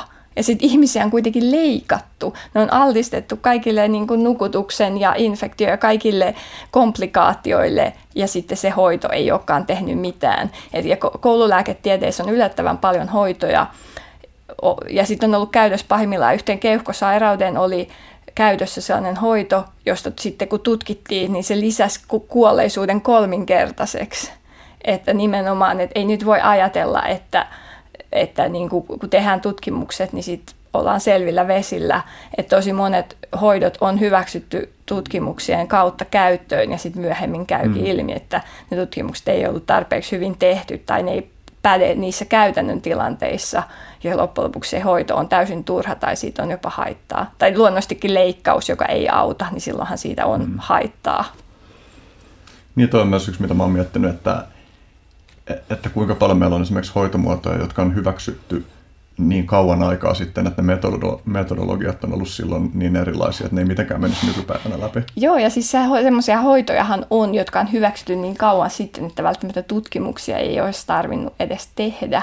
Hmm. Tai niin kuin ne on ollut todella niin kuin, niin kuin alkeellisia, ei ehkä niin kuin välttämättä kyse edes niin kuin mistään niin kuin pienestä metodologisesta jutusta, hmm. vaan että aikoinaan on otettu käyttöön lääkkeitä, jotka silleen, että no, tämä nyt auttaa käytännössä. Ja sitten osahan näistä nyt on tietysti poistunut vuosien varrella, mm. kun on todettu, että ne ei auta. Mutta kyllä, kyllä se niin kuin ihan valtavasti on todella kyseenalaisia hoitokäytäntöjä. Mm. Ja tuo on myös siis tosi kiinnostava vaan, mä mietin niin kuin siitä, että, mitä saa sanoa niin kuin lääketieteen nimissä, että, että saako sanoa, että asia, josta ei ole kliinistä näyttöä, että se toimii. Ja tähän liittyen tosi mun mielestä tajunnan räjäyttävä juttu, joka mun tietoisuuteen tuli. Mulla oli tuossa vieraana, vieraana jokin, jokunen aika sitten, niin psykedelitutkimusyhdistys ryn varapuheenjohtaja, psykologi Riikka, Riikka Suutari, joka mainitsi mulle tällaisesta tutkimuksesta, jossa oli siis oliko se nyt systemaattinen kirjallisuuskatsaus laskuvarjojen tehoon. Niin kuin, siinä käytiin tällaista termiä gravitational challenge, eli toimiiko laskuvarjot lentokoneesta hypättäessä niin kuin kuoleman ehkäisijänä. Ja niin kuin riemastuttavaahan tuossa on se, että vaikka se on tavallaan niin kuin kieliposkessa, että valitaan tuollainen tutkimusaihe, niin toi kuitenkin pistää sen kysymyksen äärelle, että mi- milloin me voidaan sanoa, että joku mm. juttu toimii, kun sitten on kliinistä näyttöä. Että tuossa tapauksessa on täysin ilmeistä, että totta kai laskuvarjo toimii, mutta että koska niin. niin ja sekin, sekin vielä tuosta aiemmasta, mistä puhuttiin, että esimerkiksi puhuin tässä just kaverin kanssa, joka oli onnistuneesti elvyttänyt ihmisen, jolla oli sydäninfarkti, ja sanoi, että se oli sen ansiota, että hän oli perehtynyt uusimpaan tietoon just sitä ennen, että miten elvytetään. No mä kysyin, että okei, että mikä se uusin tieto on, ja sanoi, että nykyään ei enää anneta puhalluselvytystä. Mm. että tämäkin on ollut, niin kuin, että kaikki ihmiset tietää, että puhalluselvytys toimii, mutta ilmeisesti, mä en ole ehtinyt tähän itse perehtyä, mutta luotan tässä kyllä kaverin, että se oli niitä tutkimuksia lukenut, että sellainenkin juttu kuin puhalluselvytys on todettu hyödyttömäksi, että pitää antaa paineluelvytystä, mutta ei puhaltaa. Mä itse asiassa olen myös perehtynyt tähän jutellut tästä vähän hoitajaystävien kanssa. Ja mun käsitys on se, että sitä maalikoiden ei suositella tekemään sitä. Eli jos ihminen oikeasti tietää, mitä se tekee, Joo. niin sit se käsittääkseni voi olla hyödyllistä. Mutta että keskivertotapauksessa niin kuin tavallinen ihminen niin ei kannata antaa. Joo, mutta niissä myös, kun se vie resursseja siitä tehokkaammalta painelulta. Mm. Mutta tämä on niin kuin yksi esimerkki siitä, mikä on niin asia, mikä on ihmisillä ollut taivaan tosi, mm. että annetaan tekohengitystä mm. ja sitten ihmisiä pelastuu, mutta ei se itse asiassa taidakaan mennä. Mm. Ja käsittääkseni Heimlichin ote, jolla noita tota, tukehtumisia estetään, niin siitäkin on vähän niin kuin kyseenalaista sen toimivuus ja turvallisuus ja muut. Että kyllä tämä niin kuin, se tuntuu niin semmoiselta älyttömältä sitten puuttua johonkin yksittäiseen juttuun mm. ja just kun sä sanoit siitä, että no milloin nyt voi sanoa, että joku toimii. No kun mä kirjoitan lääketieteen juttuja, niin mun pitää olla tosi tosi varovainen käytännössä ja sitten se menee just helposti, vaikka olisi tutkimuksiakin, kun melkein kaikki tutkimuksethan on alustavia. Sitten se menee siihen, että mä kirjoitan, että X näyttää ehkä auttavan Yhyn, ainakin jos olet hiiri mm. ja tämän tyyppistä. Tai niin kuin just, että pitää olla, vaikka tutkimuksiakin olisi, niin niistä usein ne on niin alustavia tai tehty mm. pienellä niin kuin ryhmällä tai muuten ei ole välttämättä yleistettävissä. Et se on tosi vaikea sitten sanoa, että sit kun käypähoitosuositukseen taas vaaditaan tosi, tosi paljon niin kuin suuria kliinisiä tutkimuksia, mutta niin kuin se, ei, se ei tarkoita, että joku ei toimista, että jostain ei olisi niin kuin mitään järkevää näyttöä, jos siitä ei ole käypähoitotasosta näyttöä. Hmm. Miten niin kuin, onko susta jotenkin jotain semmoista yleistä suuntaa, kun miettii kaikkia näitä ongelmia, joista me nyt ollaan puhuttu tässä, niin onko jotain yleistä niin kuin suuntaa, johon sun mielestä olisi syytä mennä, jotta näitä ongelmia syntyisi vähemmän tai niitä saataisiin ratkaistua paremmin. Musta niin toi kuulostaa silleen, niin kuin, että ainakaan tällä just maalikkona niin tuntuu tosi vaikealta hahmottaa, että mitä olisi tehtävissä jotenkin niin kuin yleisenä linjauksena, jotta niin, se on sitten tosi hyvä kysymys, että miten näitä ratkaistaan, mutta ainakaan se ratkaisu ei voi olla se, että niin kuin lähdetään niin kuin sellaisia lääkäreitä, jotka on hoitanut potilaita, jotka ei ole vaarantanut potilaita, niin lähdetään niitä rankasemaan ja sitten ei puututa semmoisiin hyvin laajalle levinneisiin haitallisiin hoitokäytäntöihin. Mm. Mutta just, että niin kuin, niitähän jossain määrin just yritetty esimerkiksi netissä, siis se, että niin kuin aggregoidaan sitä anekdotaalista dataa, jotta meillä on niin kuin jon, jonkun näköinen niin kuin massa sitä dataa, vaikka ei olisi tutkimuksia. Nykyään tehdään myös tutkimuksia niin, että esimerkiksi laitetaan tuhansille potilaille kysely, että mitä hoitoja olet käyttänyt ja mitkä sun mielestä toimii. Niin tietenkään tämä ei ole sama kuin oikea kliininen tutkimus, mutta sitten on ainakin joku viite. Meillä on mm. sitten lääketieteen lehden artikkeli, mihin me voidaan viitata ja se on vähän paremman näköinen kuin että mm. viitataan jonkun blogspot-blogiin. Hmm. Joo, nyt on suunnilleen tunti keskusteltu. Mä yritän hahmottaa, että miten täytyy jäsentää, jotta me saadaan suuret teemat, joita, joita luonnosteltiin etukäteen, niin käyty läpi. Minusta olisi kiinnostava mennä vähän siihen suuntaan, että, että kun sä oot niin kuin puhunut ja kirjoittanut siitä, että miten sun suhtautuminen sun omaan sairauteen on muuttunut. Ehkä voisi jotenkin, jos toi olisi niin kuin kysymys. Joo, sehän on tietysti ollut mä koin todella paljon kärsimystä tästä sairaudesta ja se niinkään, että mullahan ei ole esimerkiksi useimmilla CFS-potilailla on kroonista kipua, mulla ei ole kroonista kipua. Että mulla se kärsimys oli sitä, että mä en saa tehdä asioita, mitä mä haluaisin tehdä. Mä oon semmoinen ihminen, joka on aina halunnut tehdä jotain, oli se sitten ruoanlaittoa tai tanssimista tai kirjoittamista, niin semmoinen, joka ei osaa olla paikallaan ja haluaisi nielasta koko maailma ja tehdä kaiken ja kokeilla kaikkea. Ja sitten on tosi hankala tilanne tietysti, kun ei voi tehdä juuri mitään, että joitain asioita ei voi tehdä ollenkaan, joitain voi tehdä, mutta sitten se on pois joltain muulta asialta, ja joitain asioita voi tehdä niin vähän, että onko se enää mielekästä. Niin mä koin siitä niin kuin paljon kärsimystä, ja tietysti tämä CFS-sairauden yhteiskunnallinen tilanne lisäsi sitä kärsimystä, koska se nimenomaan niin kuin aiheutti esimerkiksi sen, että mun kärsimys on osittain jonkun yhteiskunnallisen ilmiön syytä tavallaan. Että kun CFS-potilaat ei saa parempaa hoitoa, niin mä kärsin ja se on enemmän perseestä, koska se on muiden ihmisten syytä osittain se kärsimys. Ja nimenomaan mä oikein niin kuin, mä jatkuvasti mietin, miten kauheita mun elämä on ja mitä mä haluaisin olla tekemässä, mitä mä voisin olla tekemässä, miten epäreilua, se epäreiluuden tunne nimenomaan, että ihmiset, jotka ei esimerkiksi ole välttämättä niin kuin, tuntuu, että olen itse vaikka niin kuin mukavampi tyyppi tai olisin parempi siinä vaikka jos kirjoittamisessa kuin ne jotkut muut, jotka saa kirjoittaa, niin se epäreiluus, että miksi mä en saa tehdä asioita, mitä mä haluaisin, vaikka mä oon hyvä tyyppi ja mä ansaitsisin, että mulla olisi kiva elämä. Niin se menee sitten helposti siihen, että siinä kärsimyksessä sitten vaan velloo ja rypee ja sitten on vaikea nauttia niistäkään asioista, mitä voi tehdä, että jos jaksaa kirjoittaa puoli tuntia, niin sitten miettii, että, olisinpa, että aikoinaan mä jaksan kirjoittaa kolme tuntia. Että sitä helposti menee tuollaiseen mielentilaan. Ja esimerkiksi mulla se, se ei ollut masennusta. Se oli yhdistelmä niin kuin tylsistymistä, katkeroitumista, epäreiluuden tunteita – yksinäisyyden tunteita, ulkopuolisuutta, yhteiskunta on hylännyt mut ja kukaan ei ymmärrä mun hirveätä kärsimystä. Niin, niin elämä oli niin kuin tällaista. Ja se, se tuntui ihan niin kuin perustellulta hmm. nimenomaan, että, niin kuin, että kyllähän ihmisiä, jotka ovat masentuneita, vaikka niillä ei ole mitään syytä, ja se on ihan niin kuin fine, koska masennus on myös sairaus, mutta mä en ollut masentunut, mä vaan koin, että, että miten mä voisin mukaan esimerkiksi olla onnellinen – kun mä oon näin sairas. Eihän siinä olisi niin kuin mitään järkeä.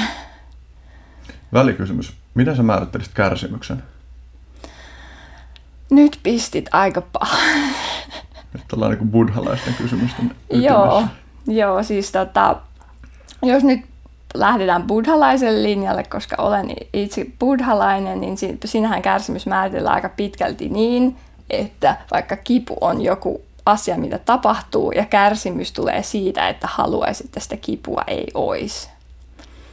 Niin se on, tota, se on aika, sanoisin, että se on ollut mun elämässä aika niin kuin, so, nimenomaan se, että, että, että uupumushan sinänsä ei aiheuta kärsimystä, vaan se on ainoastaan, miten siihen suhtautuu. Tai just tietysti nyt voi ajatella, että se on niin uupunut, että ei pääse vaikka mm. parhaan ystävänsä häihin, niin kaikillehan tulisi siitä vähän paha mieli mm. ainakin. Mutta just se, että kun on ollut niin kuin esimerkiksi, että kun mä oon joutunut lepäämään paljon vuoteessa, pitää levätä silmät kiinni, se ei ole hirveän mieltä ylentävää, mutta siinä levätessä on vaan koko ajan taistelu sitä vastaan. En halua olla tässä, haluan olla muualla, haluan tehdä jotain ihan muuta. Ja niin kuin, sillä sai kyllä niin kuin ylläpidettyä sitä kärsimystä, mutta ei jotenkin, niin kuin, tai siis tietysti hän nyt kaikki sanoo, että ajattele positiivisesti, ajattele mitä sulla on, äläkä mitä sulla ei ole, mutta sitten se kuulosti vaan lähinnä vittuilulta. Mm. Että hyvä sun on sanoa, kun itse menet salilta töihin ja sitten menet vaeltamaan ja teet sitä ja teet tätä, niin että miten sä voisit ymmärtää mun kärsimystä, kun sulla ei ole niitä. Ja tuohon jännä, että sitten on kuitenkin kai jotain näyttöä siitä, että positiivinen ajattelu voi huonontaa asioita joissain tilanteissa paljon. Ja sitten tuosta ehkä täytyisi erottaa niin kuin hyväksyminen ja positiivinen niin. ajattelu toisistaan. Ja siis mullahan oli kyllä, sehän on sille jännä, että mullahan oli, mä koin, että mä olin hyväksynyt niin kuin sairauden, että niin kuin, se, sekin oli vienyt multa pitkään, mutta en mä loppujen lopuksi, en mä kuitenkaan semmoisella ihan niin kuin tai tavallaan, että mä olin hyväksynyt sen konseptin, että mulla on tämä sairaus, mutta mä en ollut niin kuin hyväksynyt käytännössä sitä, miten se vaikutti mun elämään. Mm. Ja sekin just tavallaan, että esimerkiksi, että just se, että jos joutuu lepää vaikka sängyssä kaksi tuntia päivässä, joillekin CFS-potilaille se voi olla, että ne vaan makaa sängyssä, mutta jos mulla se on ollut vaikka kaksi tuntia, niin se, siis se on aika semmoinen just asia, mihin voi, minkä voi ottaa tosi monella tavalla, että sit voi koko ajan niin kuin miettiä, että kuinka kauheata, että mä joudun makaan tästä, tai sit voi vaan maata, eikä taistella sitä vastaan. Hmm. Mä mietin vielä hitusen, tota, niin kun, ennen kuin jatketaan tästä, tässä on niin kuin tosi monta mielenkiintoista lankaa nyt, mutta että toi kärsimys, että, että, että kärsimyksen ytimessä on se, että se on suhtautumisilmiö tai niin kuin ilmiö, joka liittyy ihmisen ja jonkun asiantilan väliseen suhteeseen, mutta sitten siinä kuitenkin jotenkin tuntuisi tärkeää myös tuoda esiin sitä, niin että en mä tiedä, löytyisikö se niin kuin yksi olennainen kulma siitä, että, että toi, ton sanominen ei tarkoita sitä, että että voisi sanoa, että joka tilanteessa voisi valita oman suhtautumisensa. Joo, ja siis mähän just haluan kyllä sitä korostaa just, että kun mun sairaushan ei ole esimerkiksi niin kuin kuitenkaan vakavimmasta päästä, niin just se, että esimerkiksi kun monilla ihmisillä on kipui lähes koko ajan, niin se, että niin kuin, en mä esimerkiksi osaa, en mä pysty sanomaan, että en mä kärsisi, jos mulla olisi koko ajan kipuja. Että kyllä se on todella, todella henkisesti rankkaa, että jos on jatkuvaa kipua, mutta nimenomaan toi uupumus, että kun siinä on niin paljon sitä asennetta,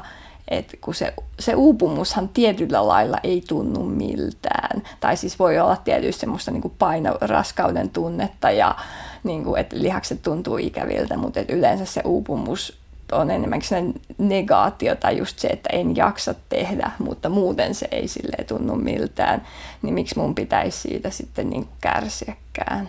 Hmm. Monesti ehkä kun puhutaan suhtautumisesta, niin pidetään ilmeisenä sitä, että, että suhtautuminen on aina valittavissa, mutta sitten niin kuin itse en ainakaan usko sellaiseen johonkin autonomiseen vapaaseen tahtoon, jossa niin kuin ihminen olisi joku olosuhteista riippumaton toimija, joka voisi päättää ottaa minkä tahansa perspektiivin, että mä katson sitä jotenkin niin, että, että kyky valita tai mahdollisuus valita oma suhtautumisensa on, on ihan tosi iso privilegio, se on niin kuin etuoikeus, joka mm. mahdollistuu tuurin ja olosuhteiden ja minkä lie muuttujien niin. kautta ja, ja sen kautta niin kuin, se tuntuu tosi julmalta, että, että ihmiset oman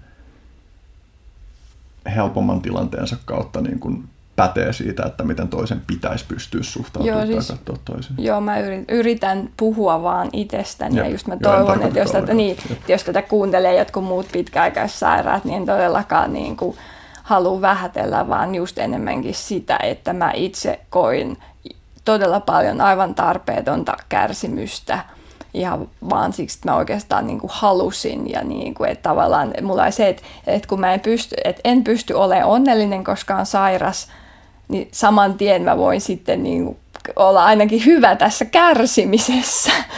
Mm. Et se, se kuulostaa ehkä hullulta, mutta se on niinku just sellaista, että niinku, tee nyt jotain täysillä edes elämässä. Mm. mitään muuta en tee täysillä, mutta kärsin nyt ainakin sille hyvin. Mm.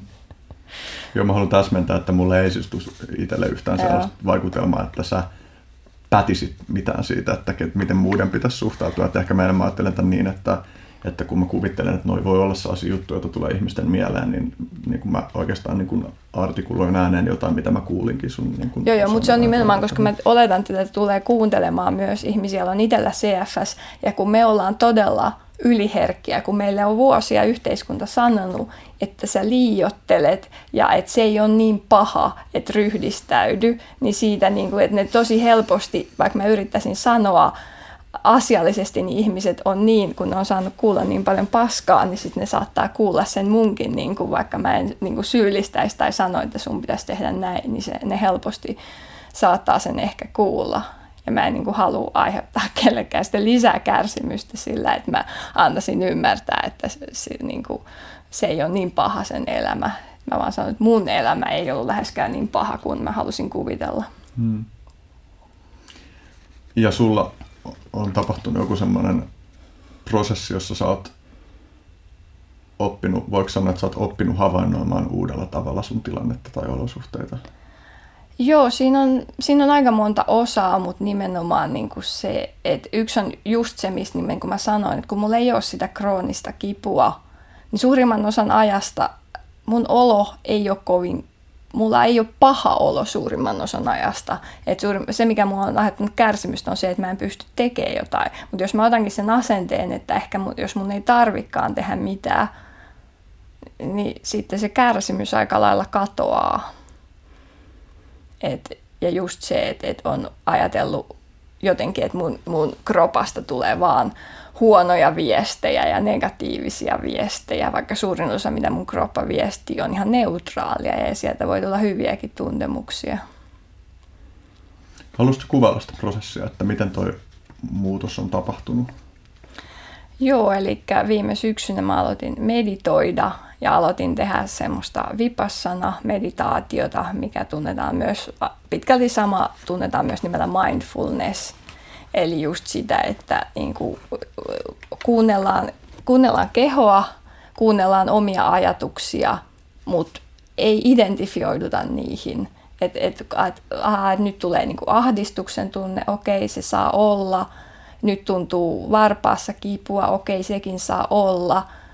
Ja se tota, Musta tuntuu, että mä oon vähän huono selittämään, miten, miten se on ollut niin mullistavaa, koska mä en ihan itsekään välttämättä täysin ymmärrä. E, se oli ihan, niin kuin, ihan ensimmäisistä kerroista asti todella mullistavaa, kun sillä niin kuin katkaisi jotenkin sen kierteen, että kun tajus sen, että entä jos mun ei tarviskaan kärsiä. Niin, toi on niin kuin, tässä ollaan taas, tai musta tuntuu, että se mikä usein menee, kun puhutaan meditaatiosta, niin ihmiset menee ohi tai ihmiset tu, jotenkin, ihmiset on sellainen mielikuva, että, että meditaation tavoite on tyhjentää mieli, ja ehkä on jotain meditaatiotekniikoita, joiden tavoite on tyhjentää mieli, mutta se mitä niin kuin meditaatiossa, ainakin tämän tyyppisessä meditaatiossa tehdään, on, on just tietoiseksi tulemista Joo. niistä prosesseista ja ilmiöistä, joita omassa kokemusmaailmassa tapahtuu. Joo, ja nimenomaan se, että niin kuin kun se mindfulness, eli se kyky havainnoida itseä ja ympäristöä, kun se kehittyy, niin sitten on tullut myös se, että se oma kokemusmaailma on hirvittävän rikas ja semmoinen niin kuin upea, siis just tullut just semmoista, että on tosi siisti olla elossa, että niin kuin, tavallaan ne, mitä mä en voi tehdä, on tosi pieni juttu siitä, että mä kuitenkin voin vielä tehdä tosi paljon. Ja vaikka mä niin kuin makaisin sängyssä niin mä voin, niin kuin, mulla olla hyviä aistikokemuksia ja siistejä ajatuksia ja muuta. Että tätäkin mun mielestä on pikkasen vaikea selittää, että se kuulostaa jotenkin niin kuin tyhmältä tai naurettavalta, mutta niin kuin käy, käytännössä se on ollut niin kuin merkittävä. Yhdessä vaiheessa, kun mulla tuli semmoinen, että meditaatio, meditaation etenemisen myötä tavallaan mindfulness, nimenomaan se keho mindfulness kasvo, niin siitä esimerkiksi tuli sellainen, että kävely alkoi tuntua hirvittävän nautinnolliselta, kun jotenkin oli niin läsnä siinä ja huomasi niin tyyliin kaikki lihasten liikkeet ja se oli jotenkin tosi kokonaisvaltainen. Ja ylipäätään, kun sekin, että kun mä aloitin kokeilla kävelymeditaatiota, niin sitten tuli semmoinen, että niin, mä en ole ikinä ajatellut, miltä tuntuu kävellä. Joka päivä melkein mä kävelen ainakin vähän, mutta sitä keskittyy siihen paikkaan. Ja sitten ei ole ikinä miettinyt, miltä kävely tuntuu jaloissa. Hmm. Tai samalla, mistä, miltä istuminen tuntuu pyllyssä, tämmöisiä hmm. asioita. Miltä ajattelu tuntuu päässä. Hmm.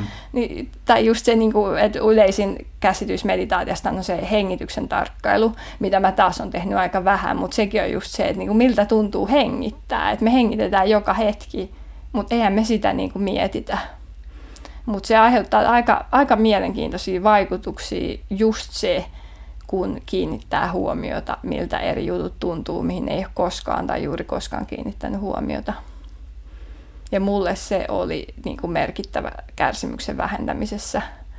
Sitten toinen, mitä mä oon tehnyt tosi paljon, tämmöinen metta, eli rakastava ystävällisyysmeditaatio, niin se on ollut, siinähän niin kuin, se on semmoista vähän, että no, se, se kuulostaa ehkä jo uskottavammalta, että jos mä sanon, että jos keskittyy vaikka 15 tai 30 minuuttia päivässä rakastamaan, semmoista tekee harjoitusta, jossa käytännössä opettelee rakastamaan tai keskittyy tuntemaan rakkautta, niin sitten on ehkä jo vähän uskottavampaa, että siitä tulee hyvä mieli, mutta sillä voi olla on ollut todella voimakkaita vaikutuksia. Ei pelkästään se, että nyt mulla on hyvä mieli, kun ajattelin kivoja juttuja vartin tai puoli tuntia, vaan silloin on ollut todella mullistavia vaikutuksia.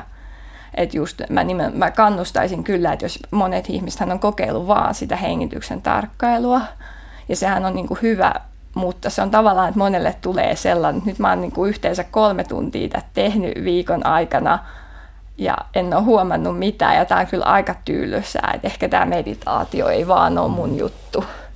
Niin silloin mä kyllä sanoisin, että, että kokeile vielä sitä mindfulnessia tai vipassanaa, kokeile sitä rakastava ystävällisyysmeditaatiota ja kokeile kävelymeditaatiota. Onhan ne, näitä tapojahan on kymmeniä. Mutta nämä on ne, mistä mulla on ollut kokemusta ja jotka on todella, todella paljon vähentänyt mun kärsimystä. Ja ei edes pelkästään vähentänyt kärsimystä, koska sen kuulostaa, että olisi päässyt vaan johonkin neutraaliin tilaan, mutta että ne on oikeastaan aikaa saanut sen, että mä koen, että mulla onkin nyt hyvä elämä siinä, missä vuosi sitten mä olisin sanonut, että mulla on ihan kauhea elämä. Ja, ja mikään konkreettinen siinä elämässä ei ole muuttunut. Hmm. Niin tulee mieleen tavallaan niin kyseenalaistaa toi, että eikö se ole konkreettinen muutos, jos niin kuin, että kyllähän tuo tarkoittaa niin kuin väkisinkin myös fysiologisia muutoksia, jossa yhtäkkiä koet niin kuin sellaista nautintoa tai hyvää oloa, jota ei aiemmin ole ollut. Niin, mutta se on tosiaan, että niin kuin ekan, ekan noin yhdeksän kuukauden meditaation aikana mulla tuntuu, että meditaatio ei kyllä niin kuin sinänsä, että ei se vaikuta mm. mun terveyteen mitenkään. Mm mutta nyt viimeisen parin kuukauden aikana se on alkanut vaikuttaa myös fyysiseen terveyteen aika hämmentävilläkin tavoilla, mitä on oikeastaan aika vaikea hahmottaa, että mitä mun kropassa tapahtuu. Mutta niinku tämmöisiä efektejä tasoa, hyttysen puremat ei enää kutia, mm. joka nyt ei ole ehkä maailman hyödyllisin juttu, mutta kuitenkin selkeästi niinku havainnut. Tai jalassa kaksi vuotta ollut iso arpi alkaa korvaantua normaalilla iholla. Tämän tyylisiä, mikä on vähän silleen, että ihmiset nyt on vähän skeptisiä, ymmärrän, että miten meditaatio voi vaikuttaa tuommoiseen. En tiedä. Mulla on ollut myös 18 vuotta yhteenmenon kuumetta tai CFSn takia tai oli ollut 18 vuotta yhteenmenoon, koska meditaatio on välillä laskenut niitä lämpöjä jopa alilämmön puolelle, että en voi enää sanoa, että olisi ollut 18 vuotta yhteenmenoon, koska se putki on mennyt poikki. Hmm. Että mulla on vielä esimerkiksi tälläkin hetkellä kuumetta, mutta on ollut ekaa kertaa 18 vuoden kuumeettomia hetkiä. Hmm. Niin mä, mä en tiedä, ihmiset sanoo, että no, se nyt vähentää stressiä ja vaikuttaa metaboliaan. Mä, mä en usko, että se liittyy ihan tuohon tietysti meditaatioon, kun se vähentää tota, ö, tai lisää parasympaattista aktivaatioita, eli suomeksi vähentää sitä fight or flightia, niin sehän myös esimerkiksi vähentää elimistön tulehdustilaa. Mutta en osaa sanoa, kun mulla näissä tosiaan ekat yhdeksän kuukautta ei tullut mitään mm. vaikutuksia. Luulisi, jos se olisi niinku stressin vähentyminen, niin sitten ne olisi niinku tullut vähitellen ja nopeammin. Mut. Tämä on kyllä kiinnostavaa, että miten meidän tietämys tulee tulevin vuosikymmenin karttuu esimerkiksi ihan fysiologisista vaikutuksista eri, erilaisilla tekniikoilla. Mulle tulee mieleen, että esimerkiksi tästä, onko se Tiibetin buddhalainen tällainen tummo hengitys? Mä oon itse asiassa tehnyt sitä. Hmm. Tota, yhdessä vaiheessa tein aika paljon, että sehän on siis sellainen sisäinen tuli-meditaatio, jolla voi nostaa kehon lämpöä. Siitä on ihan jotain alustavia tutkimuksia, Joo. että se tosiaan nousee ihan fysiologisesti havaittavalla tasolla se esimerkiksi ihon lämpö. Mutta se on tosiaan aika mielenkiintoinen ja sekin on vähän, että halutaanko me nyt ajatella, kun sehän perustuu johonkin niin kuin se konsepti on, että siinä on jotain chakroja ja energiakanavia ja muuta – tai sitten me voidaan ajatella, että se vaikuttaa autonomiseen hermostoon, koska mm. siinä pidätetään pitkään hengitystä. Kaikki, missä säädellään hengitystä, voi vaikuttaa autonomiseen hermostoon. Kaikki, mikä vaikuttaa autonomiseen hermostoon, voi vaikuttaa esimerkiksi immuunijärjestelmään ja moneen muuhun. Mutta sitten mä oon ottanut itse tämän asenteen, että et ei silloin itse asiassa väliä. Tietysti niin kuin maailman kannalta sillä on väliä, että lääketieteellisen tutkimuksen kannalta on väliä, että millä mekanismilla vaikka tummo toimii tai millä mekanismilla meditaatio saa mitä vaikutuksia aikaan. Mutta mulla on itse asiassa ollut yllättävän rentouttavaa, kun mä oon se ihminen, joka miettii kaikelle lääketiedeselityksiä. Mä mietin reseptoreita ja mm. mä mietin kaikkia tämmöisiä juttuja. Ja nyt mä oon silleen, että, että, että ei silloin mulle väliä, että, että onko ne chakroja vai autonominen hermosto. Mm. Mä tiedän vaan, että se, niin kuin, sillä on jotain edullisia vaikutuksia mulle ja se riittää. Mm. Niitä on yleisesti ottaen mun mielestä tosi kiinnostava teema, että mikä kaikki tulee osoittautuu toimivaksi myös meidän länsimaisen ma- maailmankuvan kontekstissa niin kuin huolimatta siitä, että ne traditionaalisesti annetut selitysmallit niille asioille ei ole yhtään yhteen sopivia tai ei mm. olisi yhtään, yhteen sopivia meidän maailmankuvan kanssa. Mä oon itse miettinyt viime aikoina rukoilua sellaisesta näkökulmasta, että, että mä en ajattele tai että en usko, että rukoilu on mitään yliluonnollisia vaikutuksia esimerkiksi, jos vaikka rukoillaan jonkun ihmisen puolesta, niin siihen yeah. kohteeseen, mutta sen sijaan, sen sijaan kyllä ajattelen, että, että rukoilulla on psykologisia vaikutuksia siihen rukoilijaan ja, ja myös sosiaalisia vaikutuksia, mikä siis tehdään ryhmässä. Ja sitten mä Lisäksi on myös taipuvainen olettaa, mä en tiedä onko tästä niin näyttöä, mutta että ihan niin kuin vaikka niin kuin tällainen käsien asento, että sillä on jotain fysiologisia vaikutuksia. Mä oon niin kuin miettinyt se. Mä oon miettinyt se hirmu samanlaisia juttuja, tai esimerkiksi se, että kun mä vähän aikaa sitten innostuin taas tekemään pikkasen enemmän joogaa, mikä nyt mun terveydentilalla tarkoittaa sille yleensä 50 minuuttia kerralla, mutta joogassahan nimenomaan niin ajatus on, että tietyt asennot vaikuttaa esimerkiksi ihmisen mieleen tai jopa elinten toimintaan tietyllä lailla. Niin mulle heräsi tämmöinen kysymys, että hmm, miksi muuten eri kulttuureissa kumarrellaan ihmisille? Että voiko tässäkin olla joku, että sillä on joku vaikutus sen hmm. kumartajan elimistöön hmm. fysiologisesti? Hmm. Mutta se, mitä sä sanoit selityksistä, että sehän on loppujen lopuksi, kun länsimaisessa lääketieteessä on ajatellut hirmu niin kuin, nihkeästi Aasian lääketiedettä, siis nämä kaikki chi ja prana ja kaikki tämmöiset, niin niitä on ollut vähän se, että ne on tämmöistä hömpänpömppää. Mutta sitten jotkut on esittänyt, että no entä jos sä ajattelet, että chi onkin vaikkapa happea, joka virtaa sun kudoksissa, ja jos se ei virtaa siellä hyvin, niin sitten tulee terveysongelmia. Tai vaikkapa akupunktiomeridiaanit, niin niitähän on tota, ne liittyy semmoiseen juttuun kuin myofaskiaaliset triggerpisteet, joissa esimerkiksi tietynlaiset lihasjumit voi aiheuttaa fysiologisia oireita, jotka ei ole vain kipua, vaan esimerkiksi jos tietyssä paikkaa on lihasjumi, voi tulla pahoinvointia. Niin sit jos, tämä on siis ihan koululääketieteen konsepti, siitä on tuhansia tutkimuksia, mutta tämä, että jos sä niinku tiedät, että lihasjumi tietyssä paikassa aiheuttaa pahoinvointia, niin sitten yhtäkkiä se, että neulalla tökkiminen lievittäisi pahoinvointia, tuntuu huomattavasti loogisemmalta mm. kuin jos ei tiedä tätä. Mutta nimenomaan ne meridiaanit kanssa siihen, että, ne myofaskealiset triggerpisteet välittää niin kuin semmoista heijastekipua, ja se heijastekipu menee niiden meridiaanien mukaan. Et itse asiassa ne meridiaanit on jotain, mikä on oikeasti olemassa ja niin kuin fysiologinen asia.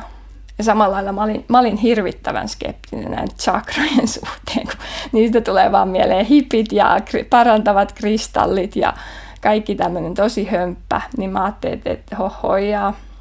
Mutta sitten mä oon joutunut toteamaan, että okei, nämä on joku asia, että niissähän monissa chakrojen kohdalla elimistössä on esimerkiksi paljon hermotusta, että jo, jotain ne on, missä tapahtuu jotain, minkä mä pystyn havaitsemaan. Mä en tiedä, onko se fysiologista, mä en tiedä, onko se jotain energiamaailman juttuja, sille ei ole loppujen lopuksi niin kuin väliä. Mitä tarkoitat, kun sanot energiamaailman juttuja?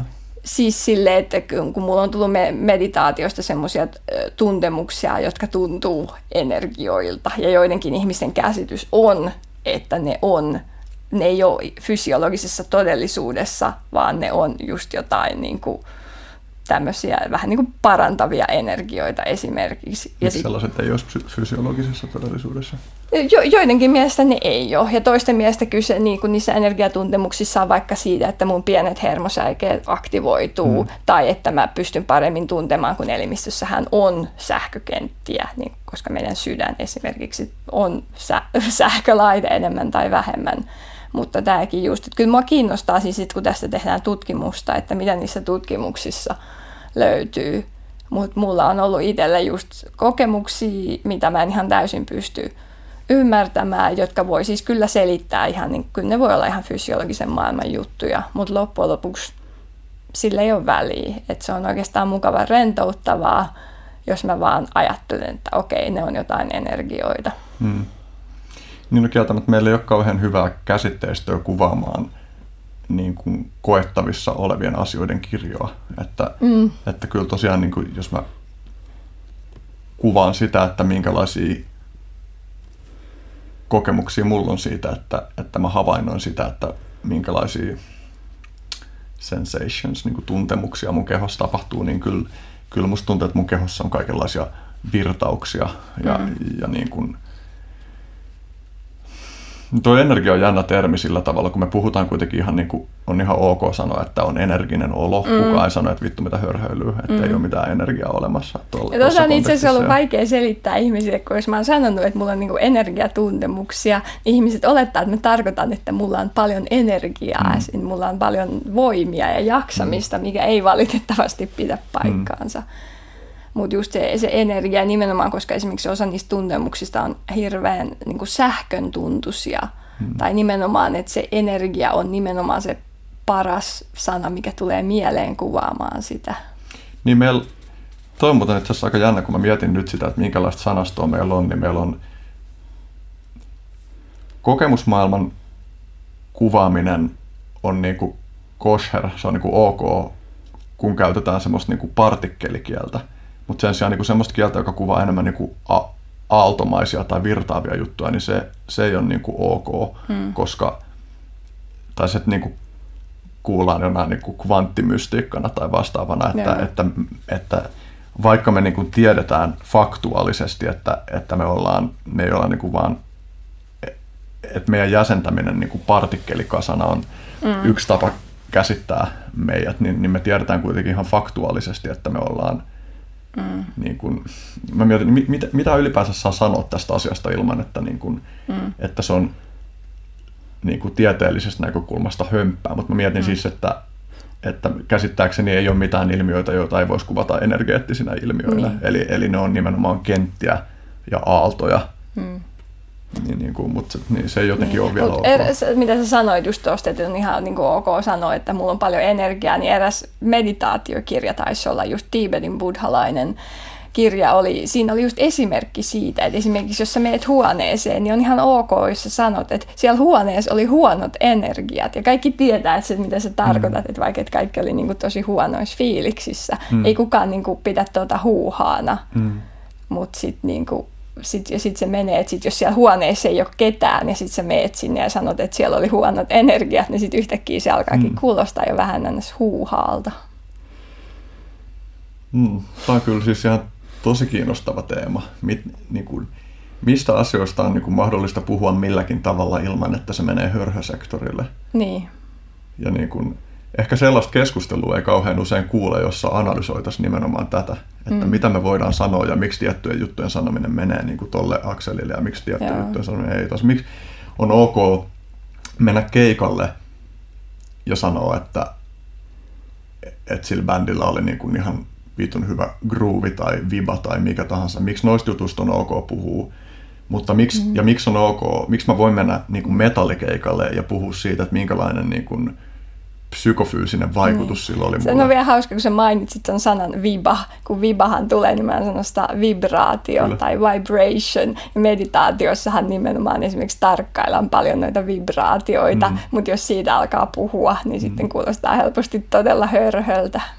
Niin siihen liittyy ehkä se, että se helposti sitten kytkeytyy sellaiseen käsitekartastoon, joka on meille ihan vierasta ja perustuu johonkin sellaisiin niin kuin aksioomiin, joita me ei tunnusteta – mutta sitten, että on kuitenkin sellaisia niin kuin kokemuksen muotoja, että jos mun nyt vaikka tuntuu, että sormessa värisee, mm. niin miten vitussa mä sitten puhun siitä niin kuin mm. muuten kuin sanomalla, että sormessa värisee, jos se kerran on se kokemus, jonka mä havaitsen. Mm. Että joku voi sanoa, että se on niin kuin joku illuusio, mutta joka tapauksessa mun kokemuskentässä sitten on semmoinen illuusio, että mun sormessa värisee. Mm. Mutta sehän on tosiaan, se, se on huomannut, että sitten kun on alkanut jutella niin kuin meditaatiosta alan ihmisten kanssa, niin se on todella helpottavaa, kun voi käyttää, ei tarvitse miettiä, että pitääkö ne moi niin kuin ihan pimahtaneena, jos mä käytän tätä sanaa, kun ne ihmiset niillä on ollut niitä samoja kokemuksia ja niille voi sanoa, että tunnen värähtelyitä tai mm. tunnen vibraatioita tai tunnen energioita. Ja ei silloin niin kuin väliä, jos toinen uskoo, että ne on fysiologinen ilmiö ja toinen uskoo, että ne on jotenkin niin kuin astraalimaailman TMS-ilmiö, niin sillä ei ole silleen väliä, kun molemmat on kuitenkin havainnoinut niitä samoja. Mm. Niin, mua niin kiinnostaa tosi paljon myös just se, että miten rakentaa noiden eri käsitekartastojen välille karttoja, koska kyllä mä nyt oletan, että se, että mä esimerkiksi niin en ole, mä oon niin kysynyt monilta ihmisiltä, että kun sä puhut jostain astraalikehosta, niin mitä sä tarkoitat, niin mä en ole niin saanut kuvaa siitä, että, että mitä siinä nyt oikeastaan tarkoitetaan, mutta mä oletan kuitenkin, että siinä määrin kun kyse on kokemus, ihmisen kokemusmaailman tavoitettavissa olevista ilmiöistä, niin niitä on puettavissa myös sellaiselle kielelle, joka on yhteensopiva meidän, niin kuin, en tiedä, miksi meidän niin kuin, jotain tieteellistä no tietysti tieteessä on niin kuin monia käsitekartastoja, mm. miten sitä pitäisi kuvaa, kun mä en tiedä, onko niin kuin, ei se ole niin kuin fysikalismia, tai mä en oikein tiedä, niin kuin, että... Niin, mutta sekin, että mä huomaan kyllä itsekin, että mä oon aina pitänyt itteeni Mä oon ollut vähän semmoinen yhdistelmä avarakatseista ja sitten kuitenkin aika skeptistä. Ja tietysti se skeptisyyshän kuuluu ikään kuin mun imagoonkin, koska mä oon lääketiedekirjoittaja, mm. niin mun on pakko ollakin skeptinen, mm. koska muuten mä en ole enää lääketiedekirjoittaja. Mm. se, ne vähän poissulkee itsensä. Mutta nyt näissä meditaatiojutuissa on just huomannut, että sitten on jotain juttuja, mitä on lukenut vaikka muutama kuukausi sitten ja sitten naureskellut, että miten voi joku voi uskoa tämmöistä. Että tämä on jotenkin ihan niin kuin naurettavaa. Ja sitten nyt silleen lukee niitä silleen, että hmm, tämä kyllä niin kuin todella hyvin itse asiassa kuvaa mun kokemusta, että aika kiinnostavaa. Hmm. Et pakko ollut kyllä vähän niin kuin avata mieltään sen suhteen, että mitkä asiat on kenties ma- mahdollisia tai miten niitä voi selittää. Hmm. Tämä on siis tosi mielenkiintoinen siinäkin mielessä tämä teema, koska mä tässä niin kuin koko tässä podcast-ohjelmassa mietin tosi paljon sitä, että, että mua kiinnostaa monet semmoiset fringit aiheet, mutta mua kiinnostaa niiden käsittely sellaisella tavalla, joka niin kuin, ei vaan niin kuin hyppää sieltä niin kuin jostain yhdeltä saarelta kokonaan toiselle saarelle ja me, me vaan ja puhun niin kuin niillä käsitteillä. Tai, että mun tavoitteena on kuitenkin kutoa niitä niin kuin lankoja e-, eri käsitekartastojen ja ajatusmaailmojen välille. Ja, ja itse asiassa niin kuin tämän tiimoilta mä voisin jatkaa tuon loppuun, mitä mä aiemmin sanoin siitä keikasta, että, että mä voin mennä metallikeikalle ja on ihan ilmeistä, että totta kai se vaikuttaa koko mun kehoon. Mm. Se niin kuin, suoraan ne ääniallot, mutta lisäksi ne tunne, tunteet, joita yeah. siinä musiikissa välitetään. Ja, ja niin kuin, mä voin vaikka itkeä keikalla ja mm, niin kuin, niin. pitäisi olla aika jäätävä ihminen, että kieltäisi sen, etteikö tuollainen voisi olla terapeuttista. Mm. Mutta sitten kun on jotain semmoisia niin kuin, enemmän, mitä voisi sanoa, niin kuin, ehkä niin kuin enemmän hörhöksi mielletyllä, ei pelkästään mielletyllä, voin, voisin, niin kuin, voisin sanoa, niin kuin, että se on hörhömpää, niin mm. se tiet, tietty, tietyt skenet on sillä tavalla hörhömpiä, että, että ne saattaa niin kuin olla esimerkiksi huomattavasti hanakampia uskomaan pureksimatta jotain tietynlaisia mm. selitysmalleja asioille, mutta sanotaan, että sitten kun siellä puhutaan vaikka siitä, että meillä on nyt tässä soivia kulhoja, mm. Jotka niin kuin, joilla on parant, niin kuin, että niiden soivien kulhojen soittamisella on parantavia vaikutuksia, niin jostain syystä toi ei ole enää ollenkaan samalla tavalla kosher mm. kuin se, että mä menen. No okei, okay, tietysti siis siellä metallikeikalla tyypillisesti ei ole niitä metafyysisiä selityksiä. Ihmiset mm. ei puhu niin paljon tuosta puolesta, että mikä se vaikutus mm. siinä musiikilla on. Mutta mä jotenkin oletan, että, että jos tosissaan jaksettaisiin nähdä vaivaa sen niin kuin esiin kaivamisen, että mitä sä tarkoitat tällä, mm. kun sä sanot näin, niin sieltä olisi löydettävissä huomattavasti enemmän sellaisia juttuja, jotka onkin silleen, että Aa, no ei tässä itse asiassa ollutkaan mitään yliluonnollista niin. tai ei tässä ollutkaan mitään niin kuin erityisen hörhöä, että olikin vaan niin kuin ihmisen fysiologia ja ihmisen interaktiota niin kuin ihmisen fysiologiaan vaikuttavien asioiden mm. kanssa. Ja siis kun just se, että miten metallikeikka, niin sehän on hirvittävän lähellä loppuksi monia uskonnollisia ja henkisiä rituaaleja mutta sitten jotenkin kun se on ikään kuin naamioitu, että se on vain musiikkia tai semmoinen kokonaisvaltainen musiikkielämys, niin sitten se on niin kuin ihan perusosa meidän kulttuuria verrattuna johonkin muihin, mitkä koettaisiin ehkä niin kuin hirvittävän uskonnollisiksi tai mm. ritualistisiksi tai muuta. Tästä tulee mieleen, kun joku justi selitti mulle Rammsteinista, että miten Rammsteinin keikoilla on niin kuin protofasistisia elementtejä ja, ja sitten niin kuin miten ton pohtiminen avaa sitä, että minkä takia mm, joku vaikka natsismi on ollut psykologisesti niin vaikuttavaa, että siinä on ollut jotain sellaisia elementtejä, jotka vaan vaikuttaa ainakin tosi primitiiviselle tasolle Joo. ihmispsykologiassa ja, ja ihmisten sosiaalisessa, mikä vittu se nyt sitten onkaan, sosiaalisessa kentässä. Ja sitten niin tuollainen musiikki, joka niin kuin mun käsittääkseni niin kuin Rammstein on niin kuin temaattisesti sellaista niin kuin hyvin suvaitsevasta ja vasemmistolaista musiikkia. Yeah. Mutta että miten ne tietyt elementit siinä menee tosi syvälle, pureutuu tosi syvälle, niin kuin tietty mm. symboliikka aiheuttaa ihmisille jotain semmoisia tiloja, jotka on niin kuin ehkä ihmisille lajihistoriallisesti ollut niin kuin ihan tyypillisiä. Mm. Ja niin kuin musta tämä niin kuin, Jännä, miten joka helvetin niin kuin jaksossa päätyy keskustelemaan jotenkin näistä niin kuin rituaalijutuista. Ja... Siis mä itse niin just kuvasin, tota, että et hyvä, hyvä rock-konsertti on, kun samaan aikaan olisi kirkossa ja harrastaisi seksiä. Mm. Niin tämä musta niin kuin kuvaa sen, että siinä on se spirituaalinen, ritualistinen, mm. hyvin alkukantainen, eläimellinen luonne. Ja olisiko se spirituaalisuus niin kuin esimerkiksi sitä, että, että ihminen saa kontaktin johonkin muuhun puoleen olemassaolosta kuin se, mikä on se narratiivi hänestä yksilönä. Mm. Sitten jos palaisi vielä siihen, niin kuin, että, että miten se niin kuin konkreettisesti tapahtui sulla se niin kuin, suhtautumisen muutos. Mä itse asiassa mietin, niin kuin, mä voisin lukea tästä pienen lainauksen. Sä oot kirjoittanut sun yhdessä blogauksessa, että että vihdoin ymmärrän, että vaikka elämäni ei kuulu juuri mitään perinteisesti hyvään elämään yhdistettyjä asioita ja kuuluu runsaasti kärsimykseen yhdistettyjä asioita, se on kuitenkin ihan hyvä elämä. Toi kuulostaa niin kuin aika valtavalta niin kuin Kyllä se on ollut aivan valtava muutos ja nimenomaan samassa postauksessahan mä käsittelin sitä, että kun yhteiskuntahan kertoo meille, mitkä on hyviä ja huonoja juttuja. Ne menee ihan pienistä jutuista. Yhteiskunta kertoo, että maanantait on huonoja ja sade on huono juttu ja se antaa niin kuin kaikille merkityksen. Ja kun mä oon vammainen, mä oon sairas, sillä on jo tosi negatiivinen merkitys – ja just se, mitä niin kuin esimerkiksi, että mä joudun ottaa päivässä kymmeniä erilaisia pillereitä. Ja kaikki sanoo, että miten sä voit ottaa noin monta pilleriä päivässä, sehän on ihan kauheeta.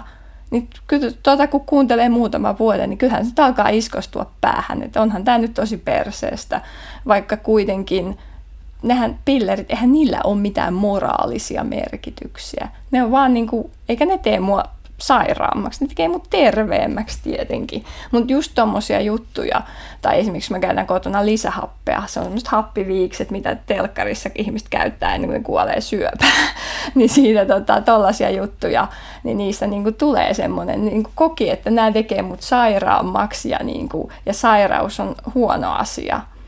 Ja, ja sitten kyllähän yhteiskunta tietysti luo myös positiivisia merkityksiä. Jos on parisuhde, se on hyvä juttu. Joulu, hyvä juttu. Vauva, hyvä juttu. Kesä, linnunlaulu, tämmöiset on hyviä. Mutta sitten kun niistäkin tulee sitä kärsimystä, kun ihmiset esimerkiksi kokee kärsimystä siitä, että se juttu on kohta ohi, tai niillä ei ole sitä juttua, tai niillä on se juttu, mutta se ei tunnu yhtä hyvältä, kun yhteiskunta sanoo, että pitäisi niin nuo yhteiskunnan niin kuin luomat merkitykset aiheuttaa ihan valtavasti kärsimystä ja sen huomaa tosi hyvin, kun on itse vammainen ja yhteiskunta sanoo, että sun elämän muuten täytyy olla ihan perseestä.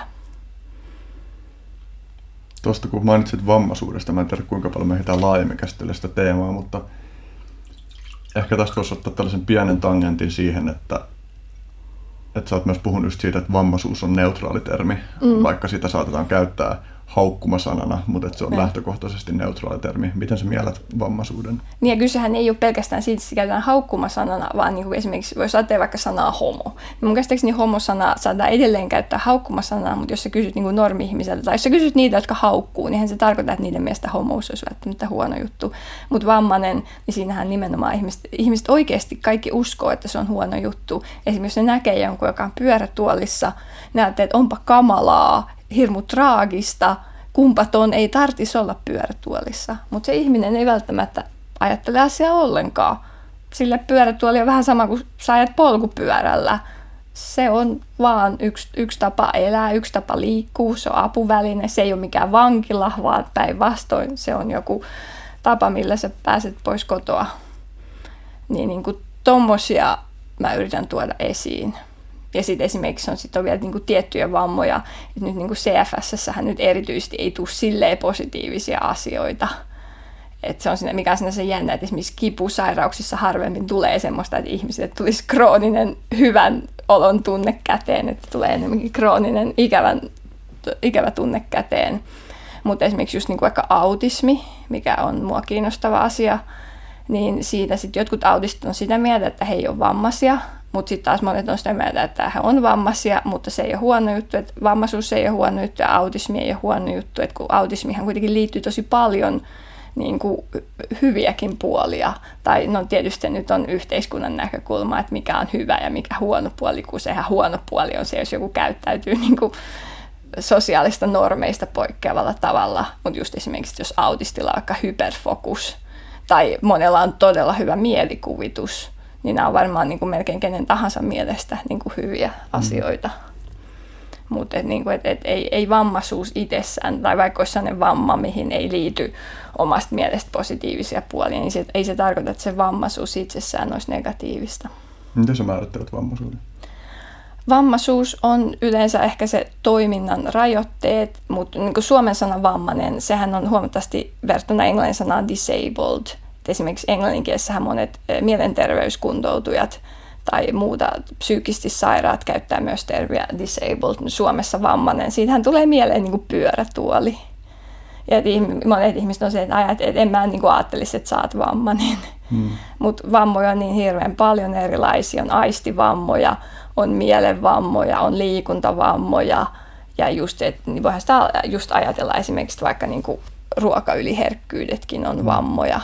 Tai heinänuha on vamma et jokainen saa tietysti itse määritellä mm. itsensä, että onko vammainen, mm. mutta et ei se niin kuin, moni ei halua käyttää sitä sanaa siksi, koska ne kokee, että se on negatiivinen, ne ei halua leimata itseään. Niin vamma kuulostaa vauriolta. Niin. Mä jäin miettimään tuossa niin kuin sivujuonteena. Jännä muuten, miten voi samaan aikaan kuunnella jotain ihmistä ja samaan aikaan miettiä jotain toista asiaa. Mutta siis mä jäin miettimään disabled, mm. niin että voisiko sen kääntää niin, että se on kykeneväisyysrajoitteisuutta. Mm. Sehän on itse asiassa hauska tässä vammaiskulttuurissa. Tunnetaan siinä, vammaiset kiistelee kahdesta asiasta. Pitäisikö sanoa the person with a disability uh-huh. vai a disabled person? Uh-huh. Ja molemmille niin kuin, näkökannoille on hyvät perustelut, mm. että miksi se niin kuin lisää vammaisten ihmisten agenssia. Mm. Mutta esimerkiksi yksi näkemys on, että a disabled person, se disabled tarkoittaa, että se yhteiskunta on disabloinut mm. sen henkilön. Mm. Eli tällainen vammaisuuden sosiaalinen malli mm. tai yhteiskunnallinen malli, että itse asiassa vamma ei ole siinä ihmisessä, vaan yhteiskunnassa. Jos sä liikut pyörätuolilla ja sä et pääse kynnyksen yli, niin ei se ole sun vika, että siinä on kynnys. Mm. Tästä tuli vähän assosioituna mieleen, että vähän samantyyppinen kaksi vaihtoehtoista tapaa ilmasta, niin mä oon miettinyt päihdepolitiikasta kirjoittaessani, että huumeiden käyttäjä on mun mielestä aika ongelmallinen termi monessa tilanteessa, ja sen sijaan olisi syytä puhua huumeita käyttävistä, koska huumeiden käyttäjä kuulostaa ihmiseltä, joka koko identiteetti määrittyy Joo. sen mukaan. Ja sitten taas huumeita käyttävä on ihminen, joka sattuu tekemään mm. silloin, kun tekee tuollaista. Toi ei ole ihan sama, koska tuossa ei ole mm. sitä yhteiskunnallista ulottuvuutta niin voimakkaasti. Niin, mutta tuossahan sitten vammaisuudessa on esimerkiksi niin kuin mon, monet autistit keskimäärin, jos puhutaan englantia, niin ne ehdottomasti haluaa olla niin kuin an autistic person, eikä mm. person with autism. Mm. Nimenomaan siksi, mm koska ne on autismia. Se autismi ei ole joku painolasti, mikä vaan mm. se on niiden identiteetti. Mm. Mm. Ja usein kun puhutaan nimenomaan, että koska ajatus on, että vammaisuus on negatiivista, niin sanotaan, että et sä saa määritellä ittees vammaisuuden takia. No totta kai sä saat määritellä. Ihminen saa määritellä itsensä mm. just miten se haluaa, ja se, että määrittelee itsensä vammaisuuden kautta, ei tarkoita, että olisi uhri tai marttyyri tai jotenkin mm. passiivinen, vaan se on ihan, niin kuin, ihan fine. Mm. No mitä sä oot mieltä tuosta, että kääntyykö, jos niin miettii, että mitä se disabled tuossa meinaa, niin se, niin kuin, että se on kykeneväisyysrajoitteisuutta, että se on niin kuin kykyrajoitteisuutta välttämättä niin kuin ollenkaan, niin. vaan niin kuin, että ei ole kykeneväinen tekemään jotain asioita, joita muut on kykeneväisiä tekemään. Niin. Ja siis sekin nimenomaan, että sehän niin kuin vaihtelee. Mullahan mm. tosi paljon kanssa vaihtelee, että mitä, mm. mitä mä oon kykeneväinen tekemään. Mä mietin, kun sä kirjoitit jossain tekstissä siitä, että, että ihmiset ei taju sitä, että joku kuuroihminen esimerkiksi ei välttämättä haluaiskaan kuulla. Niin. niin että, että voisiko toi tulla ymmärrettävämmäksi sen kautta, että, että koska me tiedetään, että on olemassa muitakin aisteja kuin ne, jotka ihmisellä on. Niin että mm. jos saataisiin vaikka teknologisesti luotua kokonaan uudenlaisia aisteja, niin kuinka moni ihmisistä haluaisi ottaa ne käyttöön. Ja se on mm. ihan selvää, että läheskään kaikki ei haluaisi, jolloin se, että mitä pidetään tavoiteltavana, niin on selvää, että se on niin kuin normi, joka muodostuu sen kautta, että mikä on tyypillistä, ja sen ei tule mitenkään määrittää sitä, että mitä jokainen yksittäinen mm. ihminen haluaa, vaikka onkin selvä. Niin, että... mutta nimenomaan kuuroillahan kyse, että tosi monet kuurot ei näe sitä oikein puutteeksi, että ne näkee, että ne on kielivähemmistö, ne käyttää viittomakieltä, että se on ihan niin kuin samalla toiset puhuu suomea, toiset puhuu saksaa, he puhuu viittomakieltä. Että kyse ei ole edes pelkästään niin kuin tosta, vaan että se, ne kokee, että jopa jopa monet kuurot kokee niin, että se, että vaikka asennetaan noita sisäkorvaistutteita, joiden avulla kuurot pystyy sen kuulemaan, ne, ne saattaa jopa kokea, että se on kulttuurinen kansanmurha. Tai samalla lailla kuin esimerkiksi se, että Down-lapsia, tulevia Down-lapseja abortoidaan, niin sekin niin kuin monet kokee todella rajusti, että se on niin kuin kansanmurha, että tämmöinen niin kuin yksi tärkeä vähemmistö yhteiskunnasta, vaikka niin kuin eihän ne Down-ihmiset yleensä, eihän ne niin kuin kärsi. Niillä voi olla oheissairauksia, mistä ne voi kärsiä, mutta ei ne kärsi siitä, että niillä on Downin syndrooma. Eli tuota kysymystä pitäisi katsoa enemmän, jos haluaisi ymmärtää sitä, että miksi me suhtaudutaan noin, niin sitä pitäisi katsoa siitä näkökulmasta, että miten ne ihmiset, joiden läheiset on da- läheisellä Downin syndrooma, miten ne kärsii. Niin, niin. Kuin siis sillä tavalla, että se motivoi sitä niin, mutta siis nimenomaan, että niinku, tärkeintähän tässä olisi just kysellä niitä ihmisistä itsestään, mm. että ei puhuta niinku kuuroista tai autisteista tai down-ihmisistä, vaan aina kun on mahdollista, niin kuin noiltakin voi kaikilta yleensä mm. kysyä niin kuin itse, että mm. miten sä haluat itse määritellä mm. ja millainen, niin kuin, et, et, autistithan keskimäärin ei halua parantua mm. myöskään, koska ne kokee, että se on niiden persona, että miten mm. ne vois parantua mm. itsestään mm. siitä omasta persoonastaan. Mutta tuossa on tosi kiinnostavaa sitten taas, kun mennään niille epämääräisille alueille, että mikä kaikki on sitä, minkä me halutaan vaan antaa olla. Mm. Ja tuossa tulee tosi vaikeita moraalisia kysymyksiä. Kyllä mä koen esimerkiksi tuon Down-jutun vaikeana moraalisena kysymyksenä. Mulle Nä, nämä on hirveän, tai siis yleensä moraaliset kysymykset, koska jos, ne, jos niihin olisi vastaus kyllä ei mm. selkeä, niin ne olisi varmaan moraalisia mm. kysymyksiä. Mutta just esimerkiksi, mä, mä, en, niin kuin, siis mä ymmärrän yksilötasolla, että jos on niin kuin vaikea elämäntilanne, siis en nyt ala aborttia kyseenalaistaa tietenkään, mm. mutta sen, mä kyseenalaistan sen yhteiskunnan asenteen, että niin kuin Down-lapsen saamisessa on automaattisesti jotain huonoa. Mm. Mut, niin, vedetäänkö johonkin se raja? Tai siis tietenkin ei vedetä, koska siis moraali ei ole. Oletko mm. David Chapmanin?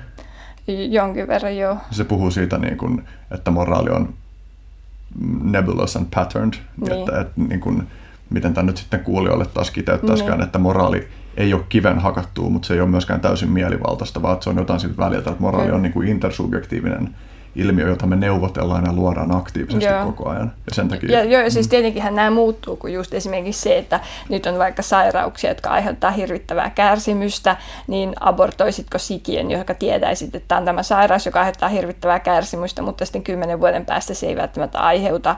Ja kun et autisteillakin on joitain piirteitä, jotka aiheuttaa niille kärsimystä. Mutta jos me voidaan, vaikka autistilla on pahat audi, aistiyliherkkyydet, jos me voidaan helpottaa niitä aistiyliherkkyyksiä, niin sehän ei tarkoita, että me muutetaan sitä ihmisen persoonaa. Se saa edelleen olla autisti, mutta sen on toisaalta helpompi olla oma itsensä, kun sitä ei kohtaa se aisti, semmoinen niin mm. myrsky koko ajan, joka vie sen kaikki voimat. Ja tässä taas päädytään takaisin sen niin kuin buddhalaisen teeman äärelle, että, että mikä on kärs, kärsimyksen merkitys ja miten me suhtaudutaan niin kuin siihen, että, että mä oon mieltänyt, että joo, että mä haluan vähentää maailmasta tarpeetonta kärsimystä teoillani, mutta mä en tiedä, miten mä määrittelisin tarkalleen sen, että mikä on tarpeetonta kärsimystä, koska niin kuin vuosikymmeniä koettu kärsimys voi näkökulman vaihdoksen myötä muuttuukin niin kuin merkitykselliseksi ja tärkeäksi asiaksi. Ja, ja niin kuin, niin no, tuntuu hyvältä suhtautua tuohon avoimena kysymyksenä, koska mulla ei ole oikeasti mitään minkään valtakunnan vastauksia tuohon.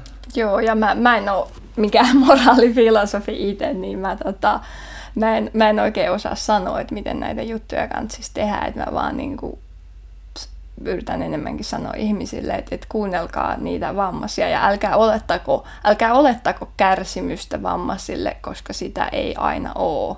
Että pitkäaikaissairaat, ne on tietty siinä mielessä vähän eri juttu, että niissä usein on kärsimystä, mutta se, että joku on CP-vammainen mm-hmm. tai Down-ihminen tai autisti tai kuuro tai sokee, ei sillä välttämättä ole kärsimystä tai siis jos sillä on kärsimystä, niin se mm. ei liity sen vammaan, se mm. voi tietysti kärsiä muista asioista. Mm, mutta se ei myöskään ole mitenkään niin kuin superihminen, joka olisi voittanut jotain ylimaallisia haasteita mm. ja sitten päässyt kärsimyksestä eroon. Se on vaan niin esimerkiksi ihmiset on keskimäärin tottunut siihen, millaisena me ollaan synnytty. Esimerkiksi ihmiset, jotka on käyttänyt ihan lapsesta asti pyörätuolia, niin ei ne siitä kärsi yleensä. Mm tekee vielä mieli kaartaa takaisin. Itse asiassa mä kysyn tässä vaiheessa, että mikä sun fiilis on siitä, että minkä verran on mielekästä jatkaa? Öö, tota, ehkä vajaa puoli tuntia voisi vielä jaksaa. Joo. Niin tekee vieläkin mieli palata, palata tuohon sun niin kun, jotenkin su, suhtautumisen tai katsan, katsomistavan tai kokemistavan muutokseen. Ja siihen, niin kuin, että voisiko sanoa, niin kuin, että sä aloit nähdä mahdollisuuksia siellä, missä niitä ei aiemmin näkynyt? No voisin ehkä noinkin sanoa, että toi ei ole silleen, miten mä sen niin kuin ilmaisisin, mutta niin, mulle ehkä se olennaisit on nimenomaan ollut se, että niin kuin, et, et, et mun ei tarvitse kärsiä ja just se niin kuin tavallaan, että kun on ollut just jotain, että nämä ihmiset on tehnyt mulle pahaa, niin mä haluan kärsiä, jotta niin kuin tavallaan ne niin kuin näkee, että mm. ne on lähettänyt mulle kärsimystä, missä ei ole siis tietenkään mitään järkeä. Mm koska useimmat semmoiset ihmiset ei edes ole enää mun elämässä. Hmm. Ja jos niin kuin joku esimerkiksi olisi tahallaan tehnyt mulle pahaa, niin sillähän voi tulla vaan parempi mieli, jos mä kärsin. Mutta niin kärsimyksessä on tosi paljon tällaisia merkityksiä, mutta siitä niin kuin hy- hyvin isosta osasta on mahdollista päästä eroon. Sä puhuit myös siitä, että miten, äh, voiko sanoa niin, että se inspiroi sua tuolle meditaatiopolulle, että sä kokeilit psykedeelien mikroannostelua, joka... Joo. Mitä siinä tapahtui? Mä aloin, sanotaan, että, että joskus vuosi sitten mä aloin olla aika epätoivoinen, just kun näytti siltä mun sairaus, niin kuin sillä on tapana, että se menee huonommaksi, ja se ei mene koskaan paremmaksi, ja sitten kun hoidot lakkaa toimimasta, niin näytti aika synkältä tulevaisuus ja just kun elämässä tuntuu, että elämässä ei ole mitään, että miksi mä, niinku, miksi mä haluaisin elää, jos mun niinku, hyvä päivä on sitä, että mä istun koko päivän katsomassa YouTubea, kun mä en esimerkiksi jaksa lukea vaikka kirjaa, niin se tuntui siltä, että ei tässä ole mitään järkeä, että miksi mä niinku, pitkitän tätä kärsimystä. Ja sitten mä sain tota, olin kuullut tuosta mikroannostelusta jo aikaisemminkin, mutta se oli, niin kuin, se oli, oli vähän kuvattu, niin kuin esimerkiksi sitä oli kuvattu suorituksen parantajana ja sitten tota, myös esimerkiksi just masennuksen, alkoholismin, ehkä jopa ADHD-tyyppisten juttujen hoitona. Ja sitten mulla tuli semmoinen, että okei, että, että voisikohan se auttaa mun CFSään. Että mä nimenomaan ajattelin, että jos, jos siitä tulisi vähän lisää energiaa, että jos se nyt sekin lakkaisi varmaan toimimasta, vaikka tulisi lisää energiaa, mutta ihan sama. Ja tota, sitten mä päätin kokeilla, kun mä asun tosiaan Hollannissa, niin siellä niin kuin, ö, sienten kasvatussettejä voi ostaa ihan laillisesti. Sitten mä kasvatin semmoisia taikasieniä, otin niitä sitten pienen annoksen. Mä en ole ihan varma, se oli tota, se oli 0,3 grammaa, jonka piti olla ns. microdose. Käytännössä siitä tuli kyllä jotain havaittavia vaikutuksia, mutta silloin mulla tuli esimerkiksi sellaisia tunteita, että, että mun kehohan on loppujen lopuksi ihan kiva että niin kuin, mulla on sairaus, mutta mun keho on ihan mukava. Ja mun mieli on oikeastaan tosi kiva, että sehän on tosi vahva ja se on hyvin, mulla on ollut tosi vaikea elämä monella lailla, mutta mun mieli on siitä hyvin niin kuin, selvinnyt ja ei on vaan vahvistunut. Ja tuli tämmöisiä ajatuksia sille, että et, et, to, todella semmoisia niin positiivisia ajatuksia omasta kehosta ja mielestä. Ja sitten mä vähän myöhemmin huomasin semmoisen, että Hollannissa oli myös laillista semmoinen aine kuin 1P-LSD, eli nimensä mukaisesti LSD-johdannainen, jolla katsotaan olevan identtiset vaikutukset sitten mietin, että onpa hassua, että mä voin vaan täältä nettikaupasta tilata LSDtä ja se on laillista. Tuntui pikkasen kummalliselta, mutta kokeilin ottaa sitä 6 mikrogrammaa, eli siis 6 gramman miljoonasosaa, ja sehän on niin kuin, jos haluaa päästä ns. happotripille, niin sitten otetaan jotain tyylin 100 mikrogrammaa. Eli mä otin 6. Ja sitten nyt voisi ehkä verrata siihen, että on kännissä versus juo puoli kaljaa.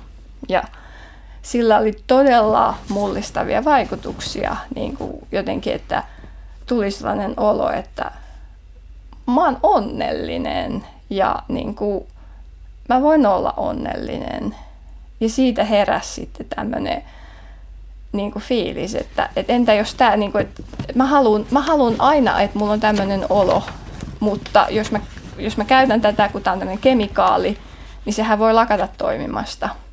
Niin mä aloin miettiä, että miten mä, miten mä voisin kokea onnellisuuden, miten mä voisin säilyttää tämän onnellisuuden ja silleen, että mä voisin lopettaa tämän aineen käytön jossain vaiheessa, mutta pysy silti onnellisena. Ja sitten jostain mulle tuli vaan fiilis. Mä en ollut koskaan meditoinut, mulla ei ollut hirveän hyvää käsitystä, mitä siinä oikeastaan tehdään. Mä olin aina ajatellut, että se on tosi siisti juttu, mutta ei se ole mua varten. Et se, on, se on jotenkin erilaisille ihmisille. Mutta sitten mä vaan niin kuin keksin sitä, että no niin mä alan meditoida niin kuin nyt. Ja se on ihan hyvä, että siitä tuli, että, että jos mä olisin alkanut esimerkiksi googlettaa ja käyttänyt kuukauden siihen, että mä olisin lukenut, että mitä meditaatio on, miksi sitä tehdään ja näin, niin sitten mulla olisi voinut se alkuinnostus kadota. Mutta silloin mulla vaan jotenkin tuli, että jos mä alan meditoida, mä voin pysyä onnellisena. Tämmöinen fiilis tuli vaan jostain ja sitten mä aloin meditoida – ja jostain tuolta kummaista syystä se toimi just niin kuin mä ajattelin. Tietysti voi nyt ajatella, että olen suggeroinut itseni uskomaan, että meditaatio pitää mut onnellisena, mutta tästä on kuitenkin niin kuin silleen kymmenen kuukautta mennyt, että silleen voisi kuvitella, että jos se olisi niin kuin jonkinlainen lumevaikutus tai suggestio, niin se olisi kyllä tässä vaiheessa sitten jo lähtenyt tai ainakin heikentynyt. Hmm muutamakin niin kuin täsmentävä juttu. Ja ensinnäkin ehkä mä voisin ihan ensin nyt selittää vielä niille, jotka ei tiedä kuulijoista, että mitä, miten mikroannostelu määritellään. Niin siis lääketieteellisesti mikroannostelusta puhutaan niin, että, että kyse on sellaisista määristä jotain lääkettä, jolla ei ole mitään selkeitä vaikutuksia, niin kuin, että voisiko sanoa, että mm, farmakodynaaminen taitaa olla se termi. Eli, eli ne vaikutukset saattaa olla jotain niin kuin, jotain niin kuin reseptoritason vaikutuksia, mutta niistä ei ikään kuin emergoidu mitään semmoista niin kuin lääke, selkeät lääkevaikutusta tai yeah. tällä tavalla, mutta psykedeelien yhteydessä sitä termiä on käytetty vähän kaksikakoisesti, koska toinen merkitys on se, että mikä on mun mielestä tavallaan se kirjaimellisempi merkitys justiin, että ei huomaa mitään suoria vaikutuksia, mm. vaan huomaa välillisesti, että ahaa, että tämän mikrodose kerran, tai niin kuin, että mikroannosteluprosessin, joka on kestänyt vaikka viikkoa, niin sen kuluessa on huomannut toimineensa jotenkin vähän eri tavalla tai muuta, mutta sit sitä käytetään kyllä myös ehkä mun mielestä vähän hyvellisesti kuvaamaan niin kuin pieniä psykedeliannoksia, jotka on selvästi havaittavia, mutta ei aiheuta kuitenkaan mitään kauhean voimakasta niin. No se nyt on tietysti se, että kun toi mun, mä otin sen 6 mikrogrammaa, sehän on hirveän pieni mm. annos, niin just se, että kun monet ottaa semmoisen annoksen, niin ei huomaa yhtään mm. mitään. Ja mä taas huomasin selkeästi vaikutuksen mm mutta niin kuin, kyllä mä näen, että se on silti, niin kuin, koska ei se vaikutus ollut sille psykedeelivaikutus, mm. tai no miten nyt määrittelee, mm. mutta esimerkiksi mulla se vaikutus oli, muistan silloin ensimmäisenä päivänä, mä ajattelin, että on, mä ajattelin, että mä otin liian vähän, mutta niin kuin kokeillaan nyt, että sehän on parempi aloittaa tosi pienellä ja sitten voi myöhemmin ottaa enemmän. Sitten mä kaksi tuntia ei tapahdu mitään, sitten mä menen ruokakauppaan ja ihan normaalista sujuu ostokset ja sitten kaupan ulkopuolella on semmoinen koditon mies, joka myy semmoista asunnottomien lehteä niin kuin Suomessakin. Sitten mulla tuli ajatus, että minkähän takia mä en ole muuten ikinä vienyt noille kodittomille mitään leivonnaisia. Että mä aikoinaan tosi paljon leivoin ja olen niitä vienyt kaiken maailman naapureille ja olen vienyt kodittomille muita juttuja. Sitten mulla tuli sellainen olo, että tämä on jotenkin tavallaan ilmiselvä oivallus, mutta mä en ollut koskaan saanut. Sitten mulla tuli sellainen olo, että toimiskohan tämä mikrodose kuitenkin. Mm. Sitten mä menin kotiin ja sitten mä aloin ajatella mun parasta ystävää. Ja mä tunsin niin voimakasta rakkauden tunnetta, että mä aloin itkeä. Ja mun koko, tuli semmoinen koko kroppaan semmoinen rakkauden tunne. Ja niin kuin, se oli todella, niin kuin, että oli todella, olin todella ihmeissäni, että miten näin pieni annos voi aiheuttaa niin kuin näin voimakkaan, niin kuin nimenomaan, että mä oon ihan kuin eri ihminen. Mm. Että kun mä olin ollut niin kuin se, joka vaan koko ajan ajattelee, että, että kaikki on hirveitä ja kaikki mm. on paskaa. Ja nyt mä olin silleen, että itse asiassa mä oon kyllä aika onnellinen. Mä luulen, että se juttu, mitä ihmiset ehkä helposti, jotka ei tunne tätä aihepiiriä, niin ajattelee on, että ehkä sekä meditaatiosta että psykedeleistä, että kyse on jostain päälle liimatusta asiasta, vaikka pikemminkin vaikuttaisi siltä, että ne muuttaa omaa suhdetta asioihin. Ja niin kuin toi myös esimerkiksi toi sun ajatus siitä kodittomasta, niin ton voi katsoa monen niin kuin jo tieteellisestikin niin kuin tunnetun psykedeelien vaikutuksen kautta. Että yksi tapa katsoa sitä on se, että psykedeelit näyttää lisäävän luovaa ajattelua, Joo. joka tarkoittaa just sitä, että tulee Joo, mä en... helpommin niin kuin tuoreita ajatuspolkuja. Tai... Joo, mä en, mä en tosiaan osaa sanoa, että oliko se enemmän niin kuin empatian mm. lisääntyminen vai niin kuin just semmoinen niin kuin out of the box mm. ajattelun mm. lisääntyminen. Mutta niin kuin, psykedeillehän on tosiaan näin, että kun se, ne lisää neuroplastisuutta, eli aivojen muovautuvuutta, niin mä mietin, että onko se voinut olla syynä, että miksi mulla meditaation vaikutukset on ollut alusta asti todella voimakkaita, koska kuitenkin, eihän mä olettanut. Mä oletin, että tämä nyt on tämmöistä, että aluksi mä en edes osaa tehdä tätä ja tein jotenkin väärin, ja sitten ehkä kahden kuukauden päästä voi alkaa vaikuttaa.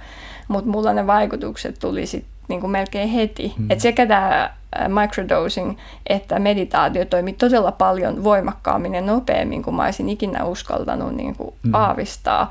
Niin mä oon miettinyt just, ja siis meditaatiohan vaikuttaa myös neuroplastisuuteen, mutta nimenomaan se, että jos ne psykedeelit on niin kuin lisännyt mun neuroplastisuutta ja tavallaan sitä niin kuin mahdollistanut, että se meditaatio niin kuin tavallaan pystyy muokkaamaan mun aivoja mm. tehokkaammin. Se on tietysti ihan teoreettista, mm. että mä pystyn tätä todistamaan, mutta tämmöinen fiilis mulla on. Mm.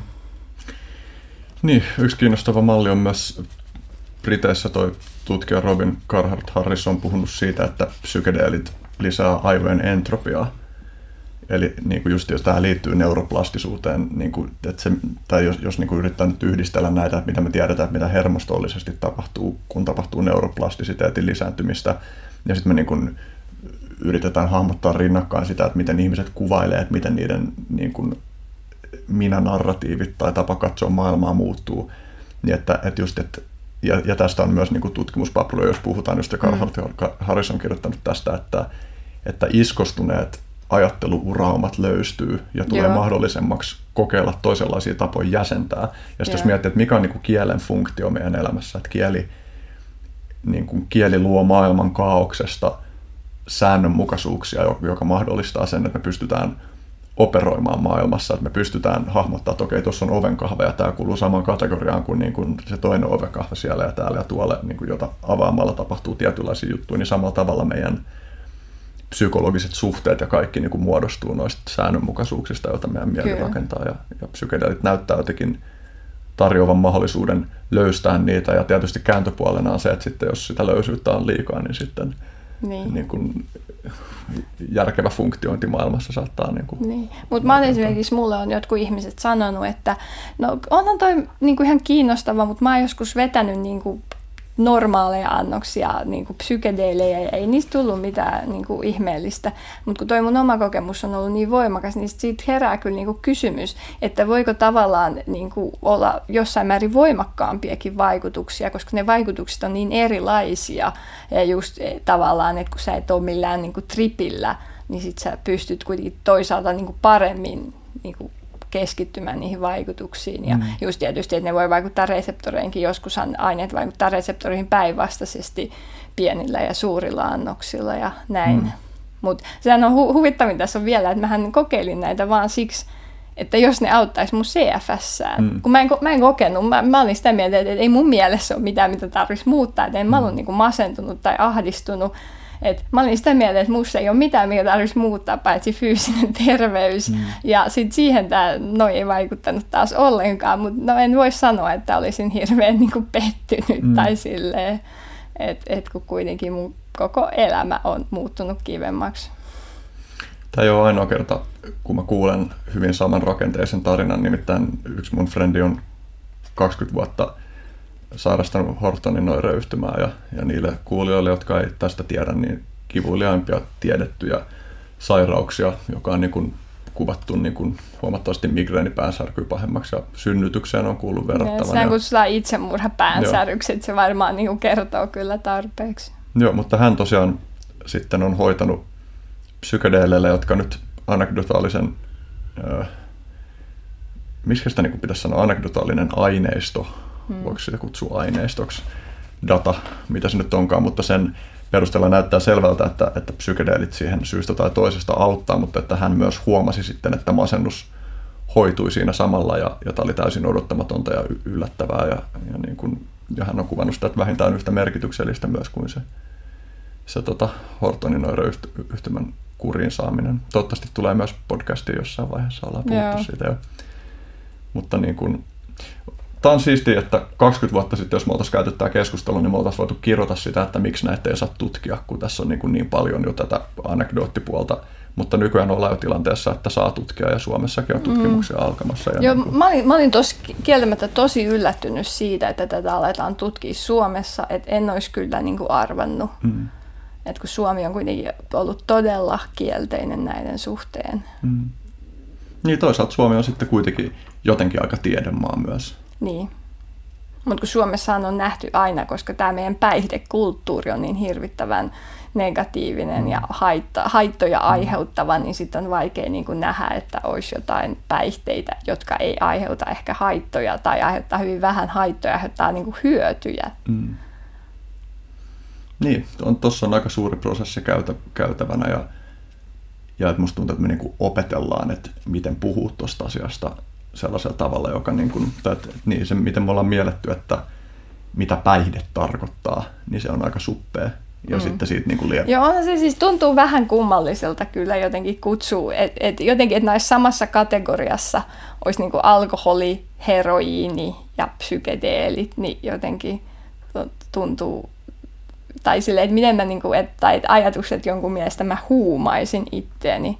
Niin siis korostan vielä, että mä en siis ole käyttänyt pitkään aikaan tätä microdosea enää. Ja mulla niin kuin ne kaikki vaikutukset kyllä pysyy, että jossain vaiheessa se niin kuin muuttui just sellaisiksi, että jos mä otin sitä, niin mä hädin tuskin enää huomasin, koska siitä se päävaikutus oli onnellisuus. Mutta kun mä olin ilmankin onnellinen, ja nimenomaan semmoinen vähän, siis se onnellisuus, kun psykedeeleistähän usein kuvataan, että ihmiset esimerkiksi tarkkailee ympäristöä, ne miettii, että maailma on kaunis ja maailma on täydellinen, niin sitten mulla on niinku tullut tämmöisiä kokemuksia ihan ilman niitä psykedeelejä mm. sitten. Että miettinyt, että, että, että onpa niin kuin, taivas kauniin värinen ja mm. puut on kivan väriset ja itse asiassa kaikki värit on kivan värisiä. Tämän tyyppisiä elämyksiä on tullut sitten mm. ihan ilman mitään. Mä luulen, että se yleinen stereotypia on sitten myös se, että, että toi tarkoittaa, että ihmiseltä häviää kyky diskriminoida asioiden välillä ikään kuin. Ja siis kyllähän se joskus ihmiset, jotka käyttää tosi paljon suuria määriä psykedeilejä lyhyessä ajassa, niin, niin kuin se puhe meneekin vähän semmoiseksi, että ei ole mitään muuta kuin rakkautta. Mutta niin kuin, että sitten tavallaan, että ei ole ehkä niin tyypillistä, että tulisi semmoinen tarina, jossa niin kuin tulee selväksi, että, että ihminen näkee, että on yksi tapa katsoa ja kokea maailmaa. Mm. Että se ei tarkoita, että kipua ja kärsimystä ei olisi olemassa, niin. vaan että on olemassa myös sellainen kokemuksen taso, jossa kaikki näyttäytyy mm. merkityksellisenä Mut, ja täydellisenä. Niin. Mutta mä näin myös, että just kun mä oon tehnyt sitä rakastava ystävällisyysmeditaatiota ja näin, että mä, niinku, siis mä koen nimenomaan, että näin psykedeelien mikroannostelulla ja meditaatiolla on ollut hirvittävän samankaltaisia vaikutuksia muhun, että jos mä olisin pelkästään meditoinut, mutta sitten se on, että miten mä olisin saanut itteni motivoitua, kun mä olin niinku aina ajatellut, että se ei ole mun juttu, mutta jos mä olisin kuitenkin saanut saanut itteni meditoimaan, niin mä olisin voinut saada ihan samat vaikutukset, kun mun mielestä ne tuntuu hirvittävän samanlaisilta. Mm. Jos mä olisin taas pelkästään kokeillut mikroannostelua ilman meditaatiota, sit, no mä en ole, sitä mä en pysty enää vertaamaan, en tiedä mm. mitä olisi tapahtunut, mutta on, on tosi iloinen, että ö, melkein sattuman kautta tai silkan epätoivoisuuden kautta päädyin niitä molempia kokeilemaan ja mullistin koko elämäni ja pääni sisällön sitä kautta. Hmm. Niin, tässä ollaan niin kuin, Tämä on jotenkin niin semmoinen laaja teema, joka kytkeytyy niin kuin koko siihen tapaan, jolla me ollaan tässä maailmassa niin kuin ihmislajina, että, että mikä se merkitys on sillä, että, että miten me jäsennetään maailmaa, miten me ajatellaan, minkälais, minkälaista erilaisten ajattelutapojen kirjoa meillä on saatavilla. Ja jotenkin niin kuin monet meidän ongelmat liittyy siihen, että meillä on joku tosi syvälle iskostunut tapa ajatella. Joo. Joo, ja siis mulla, mulla se aika niin kuin fataali ajatusmalli oli se, että mussa ei ole mitään vikaa, vaan maailmassa, ja tässä siis mun sairaus oli niin kuin se maailma ja ympäristö, että mussa ei ole niin kuin persoonassa tai mielessä ei ole mitään vikaa, kaikessa muussa on vaan vikaa. Ja sitten oli nyt vähän silleen, että no, miten mä nyt korjaan maailmasta kaiken. Hmm. Nyt tietysti olisi voinut ajatella, että helpointa on ehkä korjaa se oma mieli. Ja nimenomaan, että niin kuin se, että kun mulla ei ollut esimerkiksi, mulla ei ollut mitään, mä en olisi saanut minkäänlaista psyyken diagnoosia, koska en mä niin kuin täyttänyt masennuksen mm. kriteereistä mitään muuta kuin sen, että mä olin väsynyt. Mutta just se, että sit siitä tuli semmoinen olo, että, ei, koska mun mielessä ei ole mitään, mille voisi antaa di- diagnoosin, niin ei sieltä tarvi mitään korjata. Ja mm. mä oon jo ihan hyvä ihminen, mm. niin miksi mun pitäisi olla parempi ihminen? Kun sä kuvasit tota, että miten sä ennen ajattelit, että maailmassa on vikaa ja sussa ei, niin mä esitän niin kysymyksen, jota mä pidän huonona kysymyksenä, mutta mä oletan, että sä annat siihen hyvän vastauksen. Eli miten sä tällä hetkellä mielet, että missä tällä hetkellä on vikaa? Niin kuin siis nimenomaan sun suhteessa maailmaan tai sun sairauden tai sun elämän kontekstissa? En mä tiedä, onko nyt missään kauheasti vikaa enää. Viime viikolla mulle esimerkiksi tuli semmoinen, kun mulla oli vähän tota meditaatiossa tämmöistä Dark Night-kokemusta, eli kun meditaatio etenee tiettyyn vaiheeseen, niin sitten voi alkaa tulla aika huonoja fiiliksiä. Ja sitten mulla oli semmoinen olo, että okei, nyt tällä hetkellä kyllä vituttaa kaikki. Sitten mä niin oikein mietin, että mä yritin kaivaa mielestä asioita, jotka ei vituttaa. Sitten mä mietin niin ystäviä, no nekin kyllä vituttaa. Ja se, että asun Hollannissa, no sekin vituttaa. Ja yritin, niin kuin, että mitäs mua ei vituttaisi. Sitten mä päädyin mun terveydentilan kohdalle. Sitten mä mietin, että tämä jostain syystä on niin kuin ainoa, mikä ei vituta. Ja siinä ei niin näennäisesti ollut mitään järkeä. Että kyllä mä niin kuin mieluummin kuitenkin olisin terve. Mutta sillä, sillä hetkellä niin kuin viime viikolla mun terveydentila oli ainoa asia, mikä ei vituttanut. Wow. Et en tiedä, miten tämä oli mahdollista. Mutta... Olisiko sitten syytä kurvata loppukysymyksiin? Joo, mä olin itse asiassa ajatellut, että kun mä olin puhuttu, että saisinko mä lukea jotain runoja, koska Totta. mulla olisi esimerkiksi sellaisia meditaation inspiroimia runoja. Mulla on tässä tämä mun raskas vesirunokokoelma, joka ilmestyi keväällä, mutta siinä on oikeastaan vain yksi tota, meditaatioaiheinen runo, mutta tota, mä voisin tästä runosta sanoa eka sen verran, että kun mä oon, tietysti kun mun elämä on ollut paljon sellaista, että mä oon vaan maannut sängyssä ja tylsistynyt, niin mulla löytyy myös runoja aiheesta, kuinka kamala on vaan maata sängyssä ja ihan hirveetä. Mutta nykyään mulla on sitten semmoisia runoja, joissa on tota, sitten vähän erilainen, että tämä niinku kertoo siitä, miltä, niinku, miltä musta nykyään tuntuu se, jos mä joudun vaikka makaamaan koko päivän sängyssä. Tämän nimi on Kaiken väriset päivät. Painovoiman syleily selän notkoa vasten – puuvilla ruudutettu karheus, katon sokaiseva valkeus, peila lattia jotain muista. Sydämen humina korva käytävässä, maakravun sisällä pauhaava meri, laskuveden unohtavat vaahtopäät, missä joskus oli aavikko ja toiste jotain muuta. Silmän räpäyksien välillä, lumesta puhkeaa kukkia, kukista puhkeaa lunta, solisemaan puroiksi joutilaisiin uomiin. Ikkunat on tehty lasista, jotta lentäisimme niitä päin. Tuossa huomaa myös noin mindfulness-meiningit niin kuin siinä, että siinä tuntuu ne niin kuin se peiton tekstuuri ja tämmöiset asiat, että se makaaminen ei ole vaan semmoinen niin kuin tyhjyys ja asioiden puuttuminen ja että ei ole mitään, vaan että on monenlaisia kiinnostavia aistihavaintoja ja kokemuksia. Joo. Tosta ja semmoinen olo, että tekisi mieli lukea se uudelleen. Ehkä tässä lähetyksessä. Mutta wow. tota, jos sä haluat, meillä on alun puhetta, että pari runoa, jos haluat lukea toisenkin, niin mieluusti, koska olin Joo. sivuuttamassa tämän runojutun vaan sen takia, että se ei vaan ollut mun päässä, koska ajatus oli vaan se, että äh, jakso täytyy lopettaa ja, ja Joo, tota, täytyy tota- mennä loppukysymyksiin, mutta tosi mielellään. Missä tässä nyt kadotin tämän merkini? No, mä luen nyt tästä runokirjasta. Tämä on yksi mun lemppareita nimeltä Hiilipohjaiset. Ja tää, tääkin on kyllä silleen niin kuin huomaa tästä meditaation vaikutteita. Ihmiskehossa on kilokaupalla kalsiumia, muutama gramma magneesiumia, ripaus rautaa ja mangaania, titaania vain häivähdys. Auton korissa riittää kasapäin lyijyä. Niin monta kiloa kuparia, ettei se sovi ihmiselle ollenkaan. Paljon enemmän lasia kuin meissä. Karkaistua sellaista, jonka läpi ihmisluinen kallo voi tömähtää. Nisäkkään veri virtaa hapesta punaisena. Automobiili sydän pumppaa propyleeniglykolia valumaan maahan sapen vihreinä lammikkoina, kostuttamaan ihmispinot mansikkakakuiksi. Sanovat meitä hiilipohjaisiksi, mutta ihmiskeho on kaksi kolmannesta happea, paljon enemmän kuin ilma. Miten kevyttä onkaan olla ihminen, vedyn palotuote, joka palaa jatkuvasti lisää. Hyvä kun jalkamme pysyvät lainkaan maassa. Ilman metalleja sinkoaisimme avaruuteen. Hylkäisimme autot tänne yksin, ruostumaan, imemään happea itsensä, näkemään unia, joissa heräävät ihmisinä. Wow. Sekin täytyy lukea uudestaan. Täytyy itse asiassa lukea koko tuo kirjakin. kyllä. Suosittelen, vaikka itse sanonkin.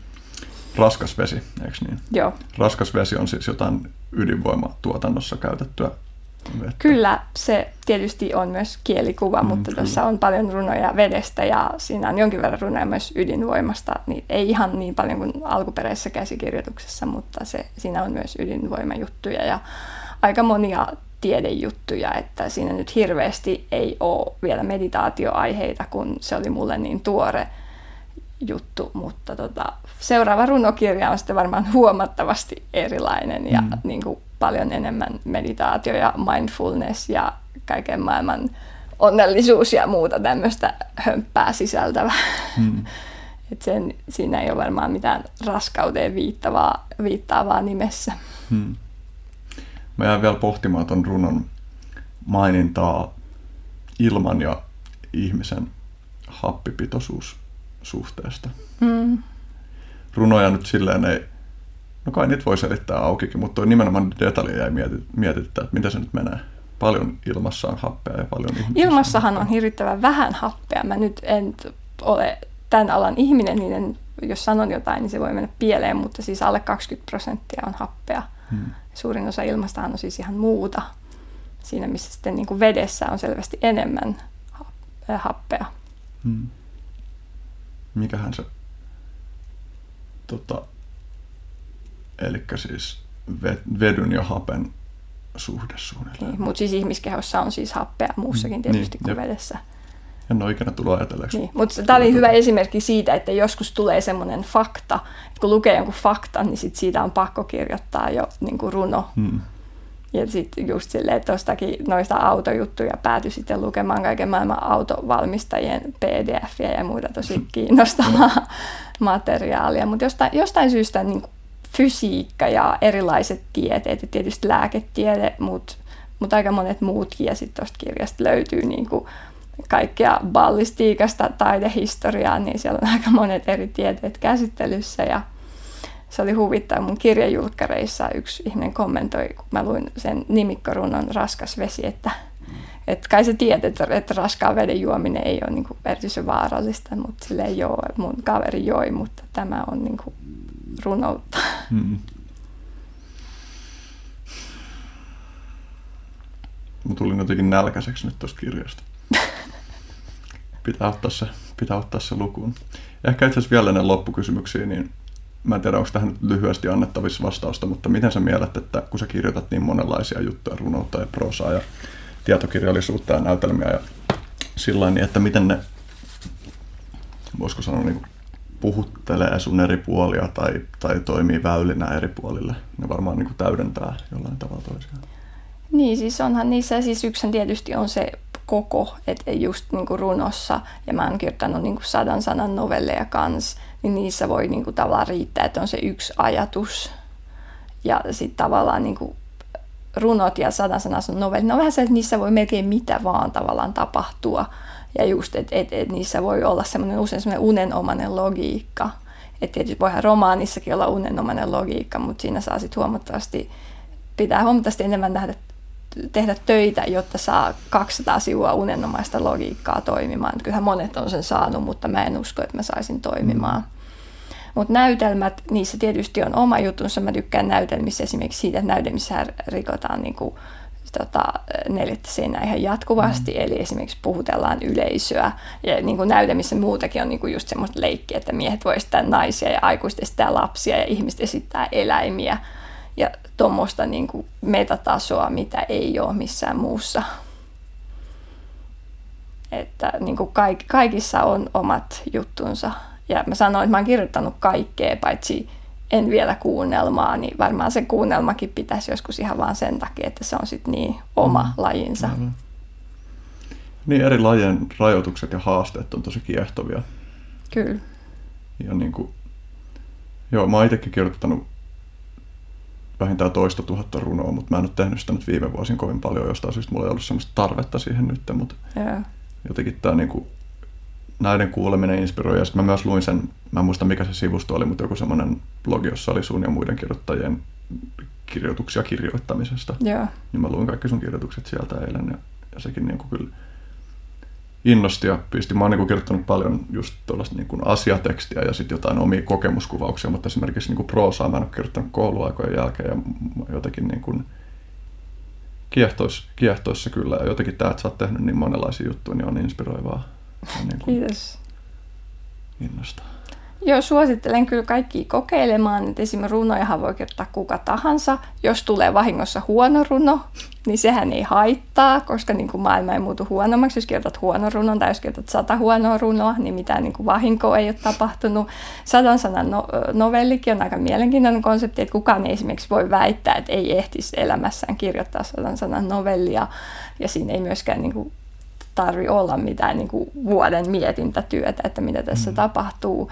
Ja ne on myös lu- lukijalle, että jos on kiireinen tai ADHD tai muuten niin kuin semmoinen, että on vaikea, moni sanoo, että on vaikea keskittyä romaaniin, niin sadan sanan novellit ja runot on tosi hyviä. Ja monet ihmiset on sitä mieltä, että no en mä oikein, en mä taju runoja, että en mä niinku tykkää niistä. Mutta about kaikki ihmiset, joita mä tunnen, tykkää biisien lyriikoista – ja ne saattaa niinku niitäkin niinku kirjoittaa ylös ja lainata hmm. niitä ja, tai mietelauseita tai jotain niinku hauskoja nettikuotteja. Mutta niinku runot, ei niissä ole mitään niinku outoa tai vaikeaa. Tai runot voi olla vaikeita tai helppoja tai hmm. eri ihmisten mielestä vaikeita tai helppoja, mutta kyllä mä sanoisin, että kuka tahansa pystyy nauttimaan runoista. Että jos pystyy niin kuin dikkaamaan biisin sanoja, niin pystyy ainakin jonkun ihmisen runojakin varmasti mm. dikkaamaan, koska ne on ihan sama asia. Biisin sanat on runoutta. Niin. Runous varmaan näyttäytyy monelle sille vaikeasti lähestyttävänä. Sitten voi tietysti lähestyä semmoisen jotenkin proosallisemman runon tai niin, niin ja siis silleen, että, että kun koulujen kouluissa mun mielestä opetetaan vähän sellaista runoutta, joko se on vaikeaa tai sitten se on semmoista lastenrunoja, että mm. koira istui maassa ja pupu ja mitä lie, niin sille, et, et siitä voi tulla sellainen kuva, että tämä ei ole mun juttu, mutta kun mm. runoja on mistä tahansa aiheesta ja mun runokirja on esimerkiksi herättänyt monen niin kuin luonnontiedeihmisen kiinnostuksen, että hei, täällä on biologiasta runoja, mä oon biologi, mä ostan tämän kirjan, mm. että jotenkin se tuntuu hassulta, että, ne on niin kuin, että ihan kun ne olisi ajatellut, että että runot ei käsittele biologiaa, mm. koska ne on niin kuin humanistijuttuja tai eri maailman juttuja. Mm. Mutta runot voi käsitellä ihan mitä tahansa. Mm. Jep. Joo. Uusi haaste, joka tuli mieleen. Kokeile kirjoittaa loruja. Mä, mä oon tainnut joskus kirjoittaa. Mm. Mä itse asiassa sanon vielä yhden asian runoista, eli se, että mä oon miettinyt sitä, kun tässä zen buddhalaisuudessahan on niitä koaneita, mm. mitä mietitään, ja niissähän on usein ideana, että ne on jotenkin vähän niin kuin kompia tai omituisia tai epäloogisia, ja kun niitä miettii tarpeeksi, niin sit aivot jotenkin vinksahtaa, ja se on se haluttu vaikutus, niin mä oon niin kuin miettinyt, että olisi, olisi siisti, just kun runoissa voi olla nimenomaan sitä, että ne rekisterit vaihtuu tai muuten tulee semmoisia vinksahduksia, että jotain ihan muuta kuin lukija oletti.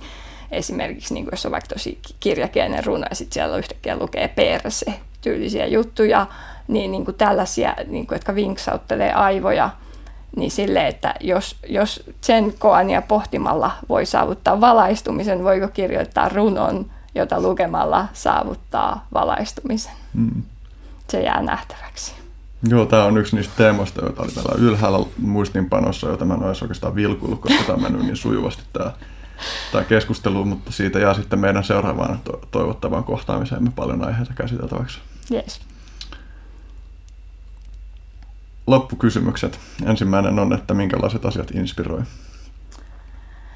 Aika lailla kaikki inspiroi, mutta niin kuin jo sanoinkin, niin tota, just noi meditaatio ja mindfulness ja se, miten niin kuin ne auttaa näkemään maailmasta juttuja, mitä ei ole ennen nähnyt tai näkemään uusilla tavoilla. Ja no niin, just koska mun elämän piiri on aika rajoittunut, niin tavallaan sen sijaan, että mä hirveästi esimerkiksi matkustaisin tai muuta, niin pitää keskittyä niin kuin löytämään inspiroivia asioita siitä, mikä on ihan lähellä.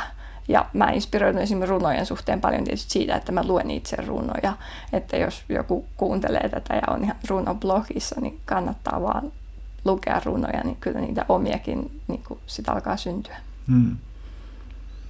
Tästä tulee taas tällainen niin kuin pieni ö, meta-ajatus, koska mä niin kuin huomaan, että tässä niin kuin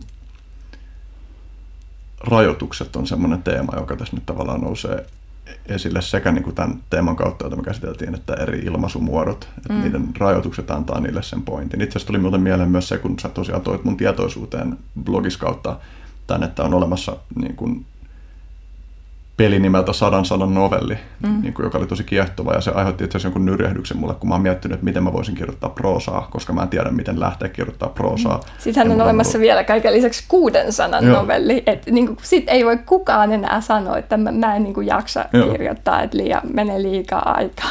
Joo. Niin toi, toi aiheutti mulle joku sellaisen naksahduksen, kun mä oon miettinyt sitä, että se ongelma proosan kirjoittamisessa on se, että mä en ole tiennyt, miten kirjoittaisi kiinnostavia hahmoja. Mm. Sitten jotenkin niin kuin näiden, niin kuin sen, kun mä luin siitä sadan sanan novellista ja mä luin jotain niitä sun kirjoitusjuttuja, niin mä taisin, että ah, että se lähtökohta, josta mä pystyn alkaa kirjoittaa, on se, että mä keksisin jonkun tarpeeksi mielenkiintoisen rajoituksen. Koska mm. rajoitukset, niin kuin, Kyllä. pelien pointti on rajoitukset. Kyllä, se, se tosi paljon ja just niin kuin esimerkiksi, mä en ole muuten noiden mitallisten runojen ystävä, mutta tykkään haikurunoista ja tota, monissa kirjoituskilpailuissahan just ideana on, niissä on joku niin kuin rajoite, että mm. pitää olla eksakti sanamäärä tai pitää alkaa tällä lauseella tai käsitellä tätä kuvaa mm. tai joku tämmöinen. Niin ra- rajoitteet on usein yllättävän hyvin. Jos vaikka istuu pöydän ääressä, että no pitäisi kirjoittaa jotain, ei mitään haju mitä, niin sitten jos kaveri sanoo, että kirjoita pandoista, niin sitten se voi olla yhtäkkiä helpompaa. Aivan. Joo, ja niin kun, sitten tuo rajoitus tuli myös siinä mieleen, että, että mä mietin, että toi mun loppukysymys, että minkälaiset asiat inspiroi, niin musta niin kun yksi kerrallaan on mun loppukysymykset tässä nyt vähän yli 30 jakson aikana on alkanut tuntua liian laveilta, että niin mm. pitäisi rajoittaa enemmän, niin musta tuntuu, että mä lennossa nyt muutan tässä loppukys- seuraavan loppukysymyksen vähemmän laveeksi ja vastaisuudessa kysyn myös tuon ensimmäisen inspiraatiokysymyksen spesifimpänä, eli muotona olisi pikemminkin kuin, että minkälaiset asiat, niin kysy, kuul, kuulukoon seuraava kysymys siis niin, että kertoisitko jostain asiasta, joka pelottaa? Mikä pelottaa? Hmm. Joka pelottaa, ei mikä. hmm. Nyt tuli vähän jotenkin semmoinen, että mikäs mä... No, sanotaan, että kun mun paras ystävä on erittäin sairas, niin pelottaa, että mitä sille käy. O- omassa elämässä mua on niin kuin aika pitkälle hallinnut se pelko, että mitä mulle käy sairauksien kanssa, mutta jotenkin se ei hirveästi pelota semmoisia aika yleisiä pelkoja, niin kuin onko mulla jatkossa riittävää toimeentuloa ja niin kuin semmoisia aika abstrakteja ja yleisluontoisia mm. sitten enemmän. Seuraava kysymys jonka mä oon nyt hiljattain muuttanut vähemmän lavean muotoon. Eli kertoisitko jostain asiasta, joka on muovannut sua? Tässä nyt on tullut nyt jo käsiteltyykin, mutta jos vielä löytyy jotain muuta. mikähän olisi mua muovannut, tai siis just tässäkin on tämä runsauden pula. Tota, tota, hmm, hmm. Niin mä, mä sanoisin kyllä vielä sen niin pitkäaikaissairauden siinä mielessä, että se on, ja ehkä ei pelkästään oma sairaus, vaan että kun mä oon oikeastaan hengannut viimeiset 15 vuotta enimmäkseen pitkäaikaissairaiden ihmisten kanssa, niin se, se on kyllä semmoinen crash course empatiaan ja niin kuin avarakatseisuuteen ja niin kuin todella paljon muuttanut mun käsitystä maailmasta ja se varmasti näkyy mun about kaikissa teksteissä ja kaikessa mitä mä teen ja kaikessa mitä mä oon. Että kiitos kaikille ystäville ja kavereille ja puolitutuille ja muuta. Hmm.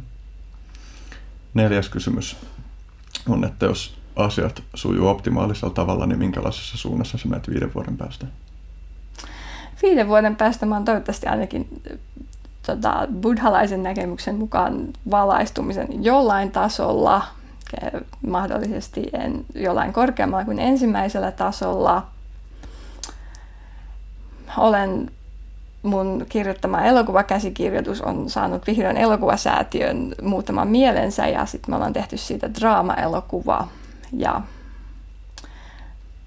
vähän kliseistä sanoa, mutta et toivon, että elän hyvää elämää, joka on mun mielestä kivaa, niin kuin, että se ei ole ehkä niin olennaista, että mitä siinä sitten tapahtuu, tai kun on niin kuin oppinut, että se oma suhtautuminen on kuitenkin niin kuin tärkeintä. Että olisihan se kiva, jos terveydentila olisi hyvä tai olisi jopa kokonaan terve.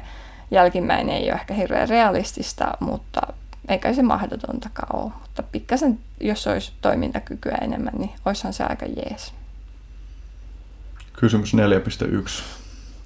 Mä en tiedä, onko tämä nyt liiallinen, liiallinen matopurkki, mutta kun sä nyt mainitsit valaistumisen, niin pakko nyt pyytää joku tiivis määritelmä, että mistä siinä on sun mielestä kyse.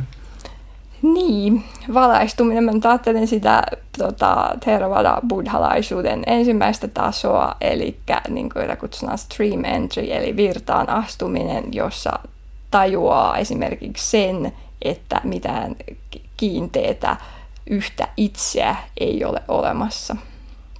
Niin se olisi ihan kiva saavuttaa ja en usko, että se on mitenkään ihan käsittämättömän kaukana, mutta sitten on vielä kolme lisäleveliä valaistumiseen ennen kuin on ihan supervalaistunut, niin niistä sitten saa nähdä, että mitä toteutuu ja missä ajassa. Hmm. Tuo niin kuin valaistumisen,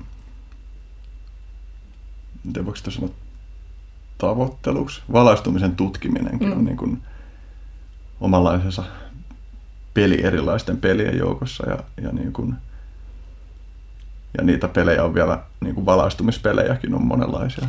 Kyllä joo, ja mua viime aikoina on niin kuin alkanut kyllä kiinnostaa enemmän myös vähän nämä hindu- ja joogaperinteen näkemykset mm. valaistumisesta. Ja on se siis mielenkiintoista, että niin kuin valaistuuko sitten just tietyllä tavalla vai kuvaako ne mm. eri perinteet osittain samoja ilmiöitä ja mm. muuta, en tiedä, mutta mä odotan mielenkiintoa, että mitä sitten käytännössä tapahtuu ja miten se muuttaa elämää ja millä tavalla se ei muuta elämää. Mm.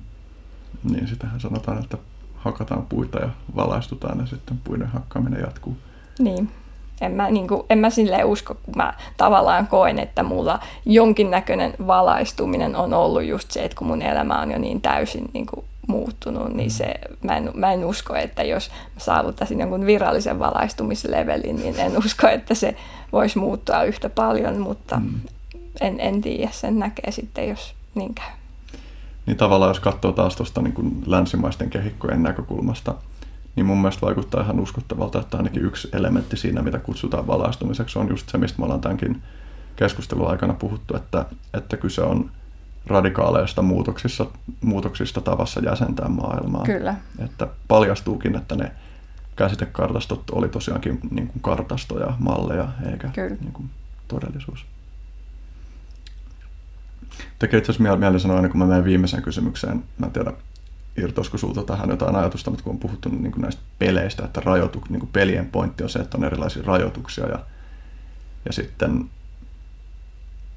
mä olin hiljattain tapahtumassa, joka on niin kuin muodollisesti päihteetön, että siellä on niin kuin, toivotaan, että kukaan sinne tuleva ei käytä mitään päihdettä siellä ja ja sitten tietenkin, kun sellainen tapahtuma jatkuu tarpeeksi monta vuotta, niin väkisinkin siellä niin kuin useammat, useammat ihmiset kyseenalaista, että miksi tämä nyt pitää olla tällä tavalla, että kyllä minä saan käyttää päihteitä, jos minä mm. haluan, että tämä on minun yksilönvapauteni loukkaamista. Ja mun tuli siitä niin kuin mieleen sellainen ajatus, että, että jos mennään vaikka pelaa jääkiekkoa, niin ei kukaan sano, että, että se, että jääkiekossa on paitsiosääntö, olisi yksilönvapauden loukkaamista, mm. vaan se on niin kuin, että sovitaan, että me pelataan nyt näillä säännöillä sen takia, koska tästä tulee kiinnostavia juttuja. Ja mun mm. mielestä totakin olisi, niin kuin ihmiset voisivat ehkä ajatella tuonne enemmän sillä tavalla, että, että se ei ole mikään niin kuin yksilövapauskysymys, vaan että se on vain, että sitoudutaan pelaa jotain peliä siksi, että on mielenkiintoista nähdä, että mitä niin. siitä tulee.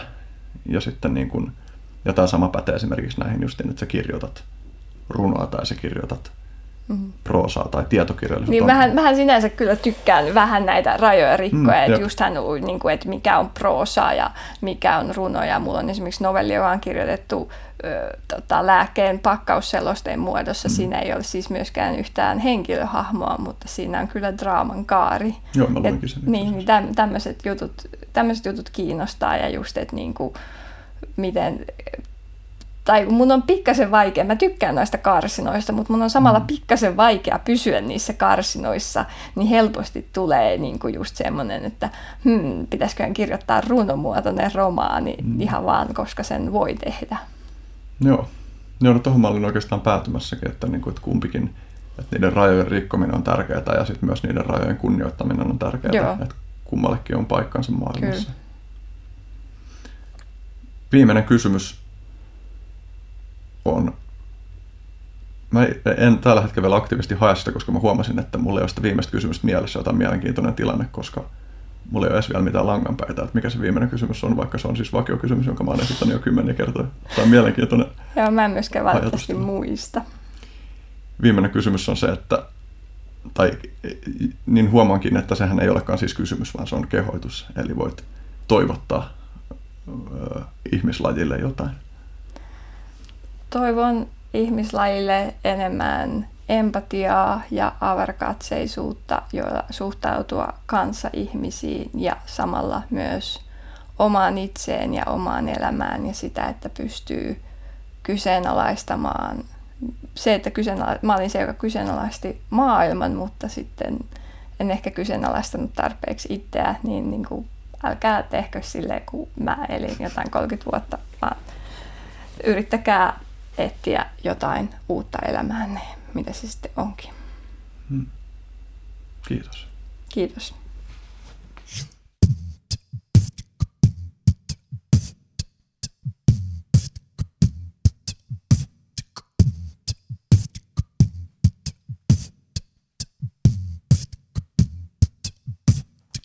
Kannattaisi kuulemma tiedottaa Näissä jaksossani mun joukko rahoitus sivustani.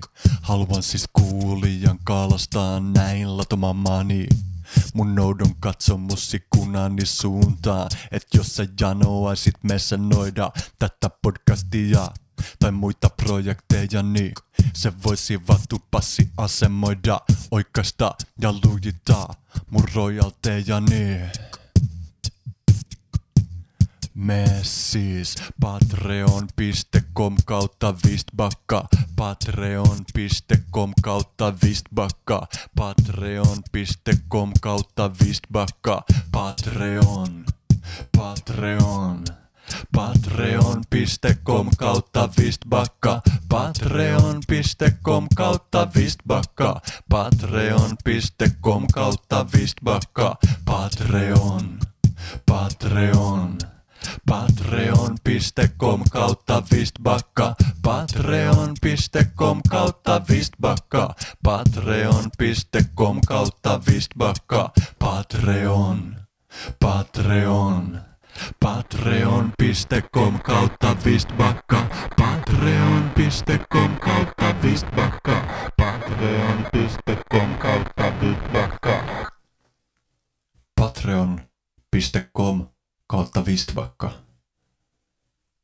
Jos sä tykkäät tästä podcastista ja haluat tukea sen tekemistä, niin mene sinne. Kiitos.